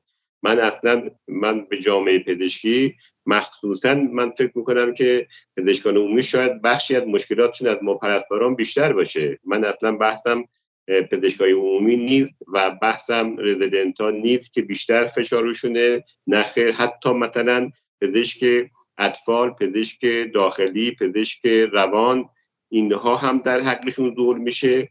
من بحثم اعضای هیئت علمی در درجه اول هستش. بعد بین خودشون هم بادم اختلاف هست. اونایی که تیغه به دست هستن دیگه جراها و گروه قلب که حالا به هر صورت هستن دیگه گروه خاص ممتاز ترجمش رو من گفتم دیگه ولی این از این ترجم پزشکان عمومی مستثنا هستن. ولی ادعای این که در سالهای گذشته یه حجمه ای روی به شکل اعتبار کلا نهاد پزشکی در ایران اتفاق افتاده که اینا میگن که این به نفع کلیت جامعه ایران نیست. یعنی الان شما وقتی دکتر می‌بینی یه دزد دلال می‌بینی که می‌خواد شکمت پاره کنه و ازش چیزی بیاره بیرون. و این این عدم اعتماد اجتماعی یه جوری واقعا به نفع نه پرستاره نه مریضه نه دکتره و غیره. و به شکلی این دو قطبی پرستار مقابل پزشک به نفع پرستاران تمام میشه. چون مریضی که وارد بیمارستان میشه فکر می‌کنه که می‌خوان به عنوان گوشت قربونی این رو تیکه پارش کنن. درسته؟ البته پرستار ما ما هم استقبال می‌کنیم از این که باید جراحی بشه نظام سلامت ما. ببینید من بعضی آمار دارم میدم دیگه. من میگم که مثلا در همون انگلیسی که شما هستین اختلاف بریم ببینید من در موردم تحقیقا دو و سه دهم برابر اختلاف پزشک متخصص پرستار حتی کلا اختلاف در پرداخت در دنیا. ما میگیم آقا شما اگر یک نظام پرداخت دارین میان امریکا امروز مثلا فرد بفرمایید در انگلیسی عمل جراحی انجام میده فردا داری رو انجام میشه خب ساختار مدیریت به اون سمت ببرین. بحث تعارض منافع به هر صورت کسی که شایدم منم در به عنوان پرستار در یک مقام دولتی قرار بگیرم بیام قوانین رو به نفع پرستاری ببرم. ولی چجوریه؟ من سوالم هستش دیگه. چجوریه؟ یه قانون طرف گذاری در سال 86 تصویب میشه. در سال 88 قانون انتخاب برابری پشت سرش میاد تایید می‌کنه. در برنامه ششم توسعه ماده 74 سراحتا سراحتا داره تاکید می‌کنه که دولت مکلف به اجرای قانون طرف گذاری هست. سران قوا پشتش هستن. این قانون اجرا نمیشه. خب ببینید پرستاری خب مردم اگه اعتماد شدن به جان پزشکی حالا تقصیر خودشونه. به هر صورت ما میگیم آقا سیستم سیستم نظام سلامت ما یک باید حاکمیت قانون داشته باشه. نه اینکه حاکمیت قانون اگر یه پرستار ما حتما خانم بودردی تایید بکنن دیگه. یه شب بچهش مریض باشه توی بیمارستان بیمارستان دیگه یا اصلا نتونه بیاد باید به هزار نفر جواب بده. ولی اگر یه هیئت علمی نیاد دو ماه هم تو بیمارستان حقوقش میگه کارانش میگه هیچ اتفاق نمیفته. بنابراین بحث حاکمیت قانون نیست قانونگریزی هستش. بحث مشارکت در دنیا. امروز میگه آقا تیم سلامت حتی مریض هم جزو تیم سلامته. باید ازش نظر بخواین. از کدوم مریض نظر می‌خواین که آقا چه کار می‌خواین واسط بکنین دیگه؟ از پرستار صاحب نظرترین فرد در خصوص مشکلات بیماران پرستاره. چون 24 ساعت داره مریض پایش می‌کنه جلو چشش کی از پرستار در مسائل مدیریتی خواستن؟ شفافیت کجا یک سیستم نظام سلامت ما شفاف هستش؟ پولی که به پرستار نظرن هزار بار رسانه‌ای شده ولی سیستم مثلا فرزن کارانی پزشکی اصلا شفافیت نداره دیگه. جهتگیری جهت توافق جمعی نیست. چیزای مدیریتی عدالت هستش در پرداخت. نه تنها در پرداخت ما در برخورد هم حتی بیعدالتی داریم. ما بحثمون تقابل جامعه پزشکی و پرستاری اصلا نیست. جامعه پزشکی مخصوصا پزشکای عمومی مشکلاتشون از ما بیشتر هست. ما کاملا تایید می‌کنیم. از کنم خدمت جوره تا همچنین گروه داخلی همچنین ولی بخشی که داره در لایه های حاکمیت در جاهای مختلف تصمیم می‌گیره کسایی هستن که خب برصد عقبشون تو بخش خصوصی هستش و بیشتر شما اگر می‌بینین که میان مثلا طرحهای پرستار ستیز می‌ذارن که پرستار مثلا آکادمیک خارجش بکنن به خاطر اینکه بیمارستان خصوصی می‌خواد پرستار تربیت کنه در دوران دانشجوییش یادش بهره کشی کنه پول در حقیقت بشنده پرداخت نکنه و بعد مدرکش خودش بده. این اینا رو ما تبعیض و بیعدالتی رو پرستارای ما با گوشت پوست لمس می‌کنن دیگه. با بحثمون هم جامعه پزشکی اصلا نیست. بحثمون اون گروه خاص هستش که نه قانون رو به قانون اعتقاد دارن نه به سیستم اعتقاد دارن نه به نظام سلامت اعتقاد دارن نه به مردم و مردم هم می‌بینن قبلا اینجوری نبود. قبلا من من میگم که آقا فی فور سرویس این بحث طرف گذاری جمع کنین همه مشکلات حل میشه. حل میشه. پزشک پرستار دوست میشه پزشک و بیمار دوست میشه و اخلاقشون خوب میشه. چون پزشکی پزشکی که قبلا میومد تو بیمارستان یه حقوق ثابت می‌گرفت. سر فرصت مریض رو می‌دید شاید با مریض یه ساعت هم صحبت می‌کرد اگر نیاز بود یا با رزیدنتش توضیح می‌داد. اینجا هم به نفع رزیدنت بود هم به نفع مریض بود هم استاد بود. الان اگر استادی جایی باشه تونتون می‌خواد شاید در یه ساعت 60 تا 100 تا مریض ببینه به خاطر اینکه کار می‌خواد تونتون بزنه دیگه. چون اینجا به هر مسلما تشخیص درست نمیده. مردم با چشم می‌بینن. مردم چیزی نیست که من بخوام بهشون بگم. مردم با گوشت پوستشون لمس می‌کنن. کلی من کامنت به شما نشون میدم که مردم آقا میدین در سیستم خصوصی داریم زیر میزی میدین در دولتی به این برخورد با ما میشه. درسته این همینا هست. ما خواستار این هستیم که عدالت در نظام سلامت برقرار بشه. مثل سایر جاهای موفق دنیا اصلا خواسته زیادی نیست اصلا. اصلا در تقابل نیستیم. استقبال می‌کنیم. از همکارامون در جای مختلف بخشی از جامعه پزشکی زیر فشار یک گروه خاص هستش. اون گروه خاص به هر صورت تا منافعشون یعنی تغییرات در گروه منافع اونهاست. همه جای مختلف رو دارن دیگه. ما کم مثلا فرض بفرمایید جراحی عمومی نداریم دیگه. ولی یه سری جراحی عمومی در تمام بیمارستان خصوصی هستن. چرا؟ حالا به هر صورت درست ببخشید ما داریم به پایان برنامه می‌رسیم. من عذر می‌خوام از شما ولی مجبورم که شما رو قطع کنم. سه دقیقه از دو ساعت ما عبور کردیم. من از خانم گودرزی بپرسم. خانم گودرزی حالا اصل تعرفه قرار بودش که هدف تعرفه این بود که انگیزه پرستارها رو بیشتر کنیم. تو این یکی چند سالی که حالا کارانه ها اضافه شده و به شکلی این کی اسمش چی بودش؟ کا اضافه شده و این درصد ها اضافه شده. آیا انگیزه ها در بین دوستان و همکاران شما بیشتر شده نشده؟ آقای علیزاده واقعا کا اضافه نشده. یعنی دلم می‌خواد اینو از این مدیا بگم که اون چیزی که در صدا و سیما حالا گفته میشه و یا در رسانه ها حقیقت نداره. من با تقریبا 15 ها خورده ای سال سابقه پیش حقوقیم به اندازه کارمند معمولیه. من واقعا تعجب می‌کنم از اینکه تو رسانه ها گفته میشه که الان حالا پرستار داره یک قیمت خیلی فوق العاده ای بابت خدماتی که ارائه میده دریافت می‌کنه. دلم می‌خواست پیش حقوقی رو بیارم اینجا و واقعا در قالب مدیای شما به مردم نشون بدم. نه واقعا حقیقت نداره. من به اندازه یک کارمند عادی دارم حقوق دریافت می‌کنم که صبح بلند میشه صبحانهش رو می‌خوره. حالا توی تایم اداریش. من می‌تونم از شما بپرسم ولی اگه واقعا اگه فضولی اگه فضولی نیستش اتفاقا من قبل از این برنامه شنیدم که پرستار حقوقشون خیلی خوبه و خیلی هم درآمدشون بالاست جزو درآمدهای بالا در فضای به شکلی حقوق بگیره ایرانه. من از شما می‌تونم بپرسم که برای به عنوان کسی که جونتون کف دستتون گرفته بودین و خود به شکلی نهادهای حاکمیتی هم ازتون تقدیر کردن حقوقتون در حال حاضر چقدره؟ 13 میلیون. تو تهران درسته؟ این تو تهران 13 میلیون. با چند سال سابقه؟ 15 سال و یک ماه سابقه. ام، 15 سال یک ماه. تو دوره کرونا هم همین بودی که پاداش و اضافه کار و غیرم که نداشتین چندن. از- چیزی اضافه بر این نیست. ما کارمند دولتیم. خب اگه بر- کارانه بیاد اگر این طرف ها اضافه بشه چقدر با خودتون خونه می‌برین آخر ماه؟ 15 تومن نهایتا 15 پس همه این دعوا برای دو تومنه درسته؟ ببینید تعرفه اگه به صورت واقعی چون خدمات پرستاری پرتکرار هستش روش روش کار کردیم. یعنی پرستار به طور متوسط برابر یک ماه حقوقش. مثلا اگه خانم گودرزی داره 13 میلیون می‌گیره باید حداقل 13 میلیون هم متوسط نه حداقل متوسط باید 13 میلیون بگیره. تا یک و نیم برابر تا دو برابر حقوق. می‌تواند افزایش پیدا کنه دیگه. نه دو تومن.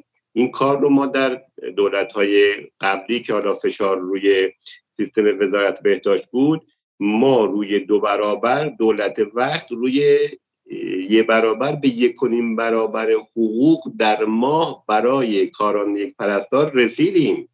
البته اون موقع- مثلا سال فرض کنین که حقوق پرستار رو مثلا یک و دویست یک و بود دیگه.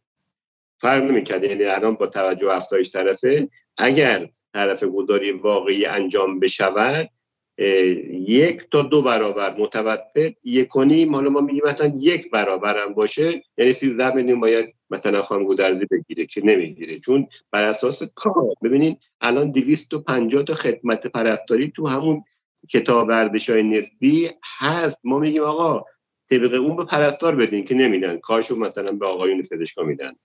هر صورت اه، واقعا در قانون طرف گذاری یک هدف رو داشته. این بوده که اختلاف در پرداخت رو کم بکنه که واقعا نکرده الان هم چندین برابر شده و همکارمون گفت که طرف گذاری نشده تفرقه گذاری دیگه من شما می‌پرسم به عنوان کسی که سالها برای طرف گذاری تلا- تلاش و فعالیت داشتید آیا الان قبطه نمی‌خورید که ای کاش از روز اول برای به شکلی حذف تعرفه های پزشکان فعالیت می‌کردیم و برای سالم سازی نظام سلامت و اینجوری می‌تونستین از دل جامعه هم یارگیری کنین. چون الان جامعه نمی‌تونه متوجه شه که الان چرا مثلا برای آمپول زدن باید اینقدر تعرفه باشه برای اون اینقدر باشه.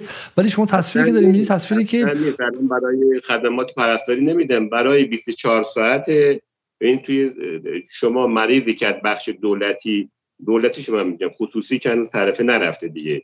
دولتی میاد که 85 درصد طرفه رو دولت میده 15 درصد مریض میده که مثلا اگه کل در نظر بگیریم که مثلا فرض بفرمایید 20 میلیون تومان میشه اگر ده روز خوب- خوابیده 10 تا 90 تومن 900 هزار تومن سهم تیم پرستاری هست. نه اینکه مثلا هم. سهم یک پرستار باشه دیگه. پولی نمیده اصلا دیگه الان مریض. الان به این شکل نیست. در قالب کلی میگه آقا اگر مرغم رو اون خوابیده باشید 90 هزار تومن بیمه میدیم. خوبم گفتن گفتن نگهبان در حالی که این نیست اینی که دارن اجرا می‌کنن هر صورت شما که خودتون جهت دیگه. هر مدل باید بر اساس مدل پرداخت باشه. ما مدل پرداختمون در دنیا یا فیکس پیمنت یا دی آر جی فی فور سرویس دیگه. شب خوابیدن یه پا شدن یه چیز من در آورده خودشون در آوردن و ما هم راهی که شما فرمودین رفتیم. ما از سال 76 تا 86 به دنبال حذفش بودیم. ما گفتیم آقا یه چیز ثابتی رو بیاین اضافه کنیم به سیستم پرستاری کشور. نکردن. الان پرستاران حالا خانم بودرزی 13 میلیون می‌گیره. ما پرستار داریم که 8 میلیون تومان داره می‌گیره. پرستار ایشون استخدام رسمی هستن. پرستار شرکتی ما 8 میلیون. آخه کسی که میاد توی بیمارستان با این همه مریض و حجم کار و هر صد خطرات اه، پ- پرستار شرکتی یه سهمی هم به شرکت میده دیگه. درسته؟ به پیمانکار میده دیگه. درسته؟ یه شرکتی ها بله بله شرکتی ها درصد شرکت بگیرن الان سه سال تو مجلس ما بحث ساماندهی کارکنان دولتی که این بحث شرکتی رو جمع کنن. باز هم اونجا اون بحث تعارض منافع. در- درصدشون چقدره؟ بین بین پرستارایی که قرارداد دائم دارن و قرارداد ندارن و شرکتی هستن؟ این ما الان دوازده مدل رابطه استخدامی داریم. که از اه، 89 روزه شروع میشه که دیگه حداقل مزایا بهش تعلق نمی‌گیره. حداقل قانون کاره که فکر می‌کنم 7 و 908 میلیون باشه.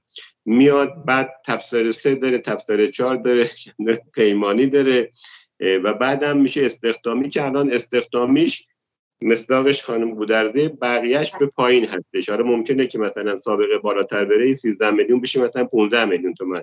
ولی با پایینی که استخدام رسمی نیستن 8 میلیون 9 میلیون 10 میلیون بر این رقم ها بینشون هستش که خود پرستاران بیشتر سعی می‌کنند خودشون به همدیگه چی کنند. یا اون چقدر من چقدر گرفتم؟ ما میگیم آقا نه. باید کلا اساسا ساختار مدل پرداخت در نظام سلامت ما کلا این برداشته بشه و بر اساس اصولی که در دنیا هست ما نمیگیم که آقا زیاده خواه که نیستیم دیگه. اون چی که در تمام دنیا من میگم روی کره خاکی امکان نداره که پرداخت حالا توی سودان بگیر رقمش مثلا هزار دلار اگر یک پزشک می‌گیره پرستار مثلا ممکنه 500 دلار بگیره. تا مثلا فرض بفرمایید که در استرالیا که پرستار ممکنه که مثلا 7000 دلار بگیره پزشکش می‌گیره 15000 دلار دیگه. ما رقمه فرق می‌کنه ولی اختلاف در پرداخت من تاکید می‌کنم روی کره خاکی بیش از چهار برابر نیست. در کشورهای مثل عربستان مثلا یک و برابره. پرستار مثلا می‌گیره ده هزار ریال پزشک متخصص می‌گیره 15 هزار ریال سعودی. ما به دنبال این هستیم که اون چیزی که اگر ما بحث پزشکی میگیم حرف داریم در دنیا خب مدل ساختار مدیریتیمون هم باید مثل دنیا باشه پاسخگوییمون هم مثل دنیا باشه شفافیتمون هم مثل دنیا باشه. بسیار خب اصلا میگم باز باز شما چون بازم شما بازم تاکید می‌کنین روی درآمد دکتر متخصص. این دکتر متخصص رو میان با یک پرستار میسنجین. یه مقدار این به نظر مقایسه شاید مقایسه گمراه کننده ای بشه. میگم من این رو چون همان آمار دارم در دنیا میگم این آماری که در من بیشتر بحث متخصصی هم هیئت علمیات ببینید در دنیا ما در آوردیم دیگه. شما ببینید در آمریکا مثلا به دلار هم حد می‌خوای واسهتون من بخونم. مثلا درآمد سالانه متخصص 229 هزار دلار هستش. درآمد بالینی پرستار 83 هزار. خورده دیگه. میشه دو هفتاد پنج دهم برابر دیگه. مثلا فرض بفرمایید که در آلمان پزشک متخصص 6000 یورو 60000 یورو در سال می‌گیره. پرستار برای حقوق پزشک چقدر تو ایران؟ آیه شریفی مقدم حقوق پزشک حقوق پزشک متخصص هیئت علمی بدون تعرفه حقوقش چقدر حقوق پایش؟ حقوقشون حدودا 60 تا 80 میلیون تومن حقوق پایه یک دکتری که در بیمارستان دولتی کار می‌کنه 60 تا 80 خانم گودرز شما بفرمایید ما بدون کسر مالیات. این این رو هم یادمون رفت بگیم آقای شریف آدم حالا بهتر از من توضیح بدن اعضای هیئت علمی از هر میزان حقوقی که دریافت می‌کنن هیچ مالیاتی کسر نمیشه. در صورتی که من حتی از اضافه کاری و کارانم و حتی از پاداشی که مثلا بابت روز پرستار و یا مثلا چیزی شبیه این به این پرداخت میشه مالیات کسر میشه. اعضای هیئت علمی مالیاتی ازشون کسر نمیشه. پس پس طبقه یک گروه نخبه هستن که اینجا رو گرفتن و به شکلی در اونجا موندن. چون دیگه خیلی بحث طولانی من مجبورم که همینجا بحث رو متوقف کنم. فقط قبل از رفتن از خانم گودرزی. می‌خوام که اگر حرفی هستش ناگفته بفرمایند. خب و و به من بگن که حالا با همه این حرفا فضای فضای اطراف شما در بیمارستان امام خمینی پس از کرونا چه فضایی های واقعا جامعه پرستاری مثلا دلگیر دنبال رفتن مهاجرت اون چیزایی گفتید آیا به صورت ملموس دیده میشه؟ و سوال پایانم این که اگر سارا گودرزی به سال 86 برمیگشت که وارد حرفه پرستاری شد و قاعدتا سه سال چهار سال قبلش هم که وارد دانشگاه شدیم بعد درس خوندن اگر دوباره انتخاب داشتین همچنان انتخاب می‌کردین که پرستار باشید این سال دومتون اول جواب بدم. من اگر هزار بار دیگه متولد بشم دلم می‌خواد که پرستار باشم و اینکه در رابطه با مهاجرت پرستارها پرسیدیم وقتی آمار میاد آمار رسمی میاد که ماهانه دیویست پرستار دارن از کشور خارج میشن خب آدم باید چه چیزی به ذهنش خطور کنه؟ بله. پرستارای ما یه نسل جدید ما در واقع مثل ما ده پنجاهی ها و شستی ها نیستن. وقتی بهشون فشار میاد مثل ما تحمل نمی‌کنن.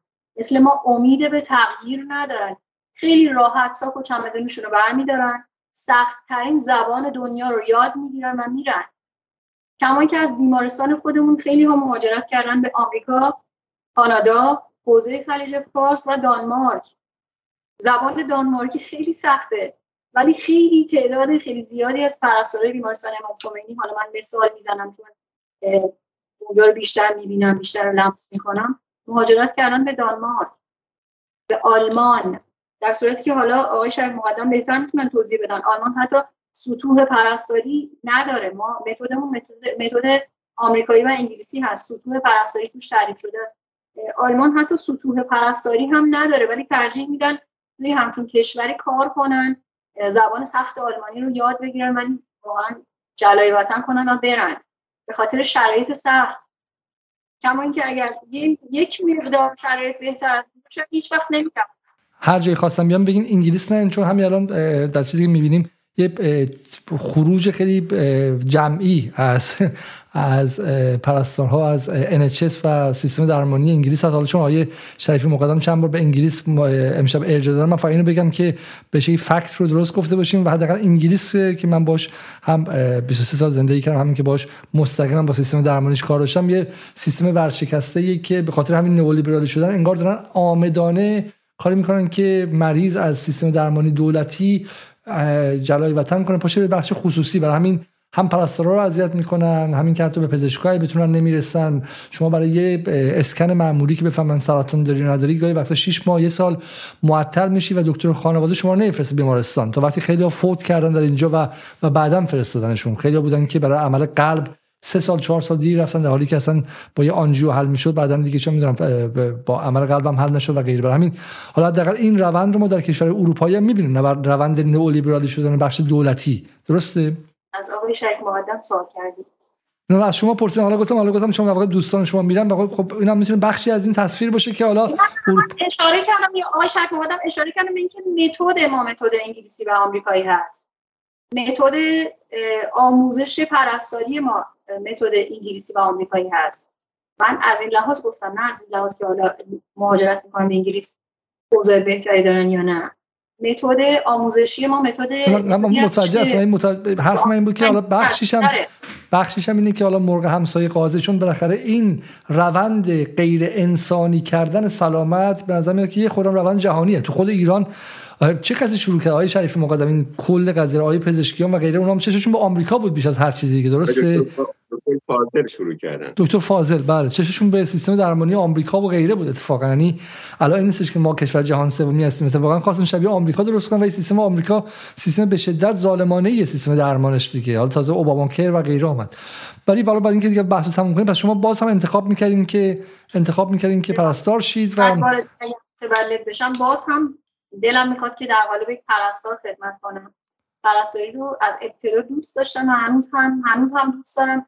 علیرغم تمام این هایی که دارم می‌بینم و به عنوان آخرین صحبت دلم می‌خواد که مسئولین متوجه این باشن که دارن به قول معروف میگن که دارین میرین به جهنم. نسل جوانتون رو نفرستید به جهنم. نسل جوانتون رو حفظ کنین.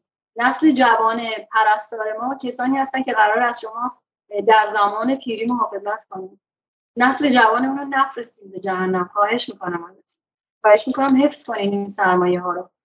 جملات شما جملات پایانی شما یه شریف مقدم. ما جامعه پرستاری کشور خواستار برقراری ادارت همه جانبه است. در یک جمله. ما نمی‌خوایم که به اندازه پزشک پرستار رو بگیره. میگن عدالت همه جانبه فقط عدالت در پرداخت نیست. عدالت در جایگاه هست عدالت در برخورد هست عدالت در شن و منظرت پرستاری کشور در خلاصه این همه حق جامعه پرستاری. زیاده خواهی نیست. اون چی که پرستاری رو داره رنج میده بیشترین چیزی که داره رنج میده بحث بیعدالتی و تبعیض هستش. امیدواریم که به هر صورت این نظام سلامت ما که فرو پاشیده است به نظر من دیگه. موقعی که مریض در محور نباشه مریض محوریت نداشته باشه که مردم با گوشت و پوستشون لحظ می‌کنن. چه من بگم که من نگم این رو کاملا لحظ می‌کنن. خب طبیعتا این اتفاقات میفته دیگه که مثلا نیروی پرستار استخدام نمی‌کنن ولی هزاران میلیارد توی جای دیگه میریزن. حالا به شکلهای مختلف. شما تشکر می‌کنم. از برنامه خوبتون. و امیدواریم که تونسته باشیم. ما در حقیقت پیام آور مردم هستیم. ما جامعه پرستاری ما می‌خوایم که با رفع موانع خدمتی پرستاران مردم بتونن به صورت بتونن پرستارا به مردم خدمت مناسب ایمن رو بدن. بسیار خوب. خیلی خیلی ممنون از شما و خیلی خیلی ممنون از شما مخاطبانی که تا این لحظه بیننده یک برنامه دیگه جدال بودید. ما قاعدتا فردا شب باید با آیه تاها زینالی بخش بعدی توسعه و امپریالیسم رو برگزار می‌کردیم. اگر رو باید ببینیم که سلامت من اجازه میده یا نه. اما قبل از رفتن این ماه ماه خیلی پرفشاری برای ما در جدال بوده. به ویژه اینکه برنامه های ما مثل این برنامه امشب برنامه های جنجالی و به شکلی رسانه پسند و غیره نبودن. برنامه هایی که ما عمیقا معتقدیم که برای آینده ایران مهمه و هر کم از اینا سعی می‌کنه که فضایی باز کنه فضای گفتگو بین حکمرانی و بخشهایی از جامعه برای حل و فصل مسائلی که اگر حل نشه هر کمشون یک زن زندگی آزادی یا یک آبان 98 میشه و ما داریم سعی می‌کنیم که اینها رو قبل اینکه به دومل چرکین تبدیل شه بیایم و در سطحی عاقلانه و بخردانه حل کنیم و بین حکمرانی و گروه های اجتماعی و همینطور هم افکارامی ارتباط برقرار کنیم. ولی متاسفانه به شکلی درآمد جدال در این ماه بسیار پایین بوده و ما شاید برای ادامه برنامه در این ابعاد در ماه آینده با مشکل روبرو باشیم. برای ممنون میشم که اگر در توانتون در خارج از کشور به پیپل ما و یا عضو با پترون و اگر در داخل در توانتون هستش به حساب بانکی که اعلام شده کمک کنید تا اینکه به ما بتونیم خارج از اینکه مخاطبان عام و به شکلی صدها هزار نفر و غیر برنامه رو دنبال می‌کنن اما برنامه هایی که معتقدیم ضروری هستن رو بسازیم. تا برنامه دیگر شب روز شما خوش و خدا نگهدار.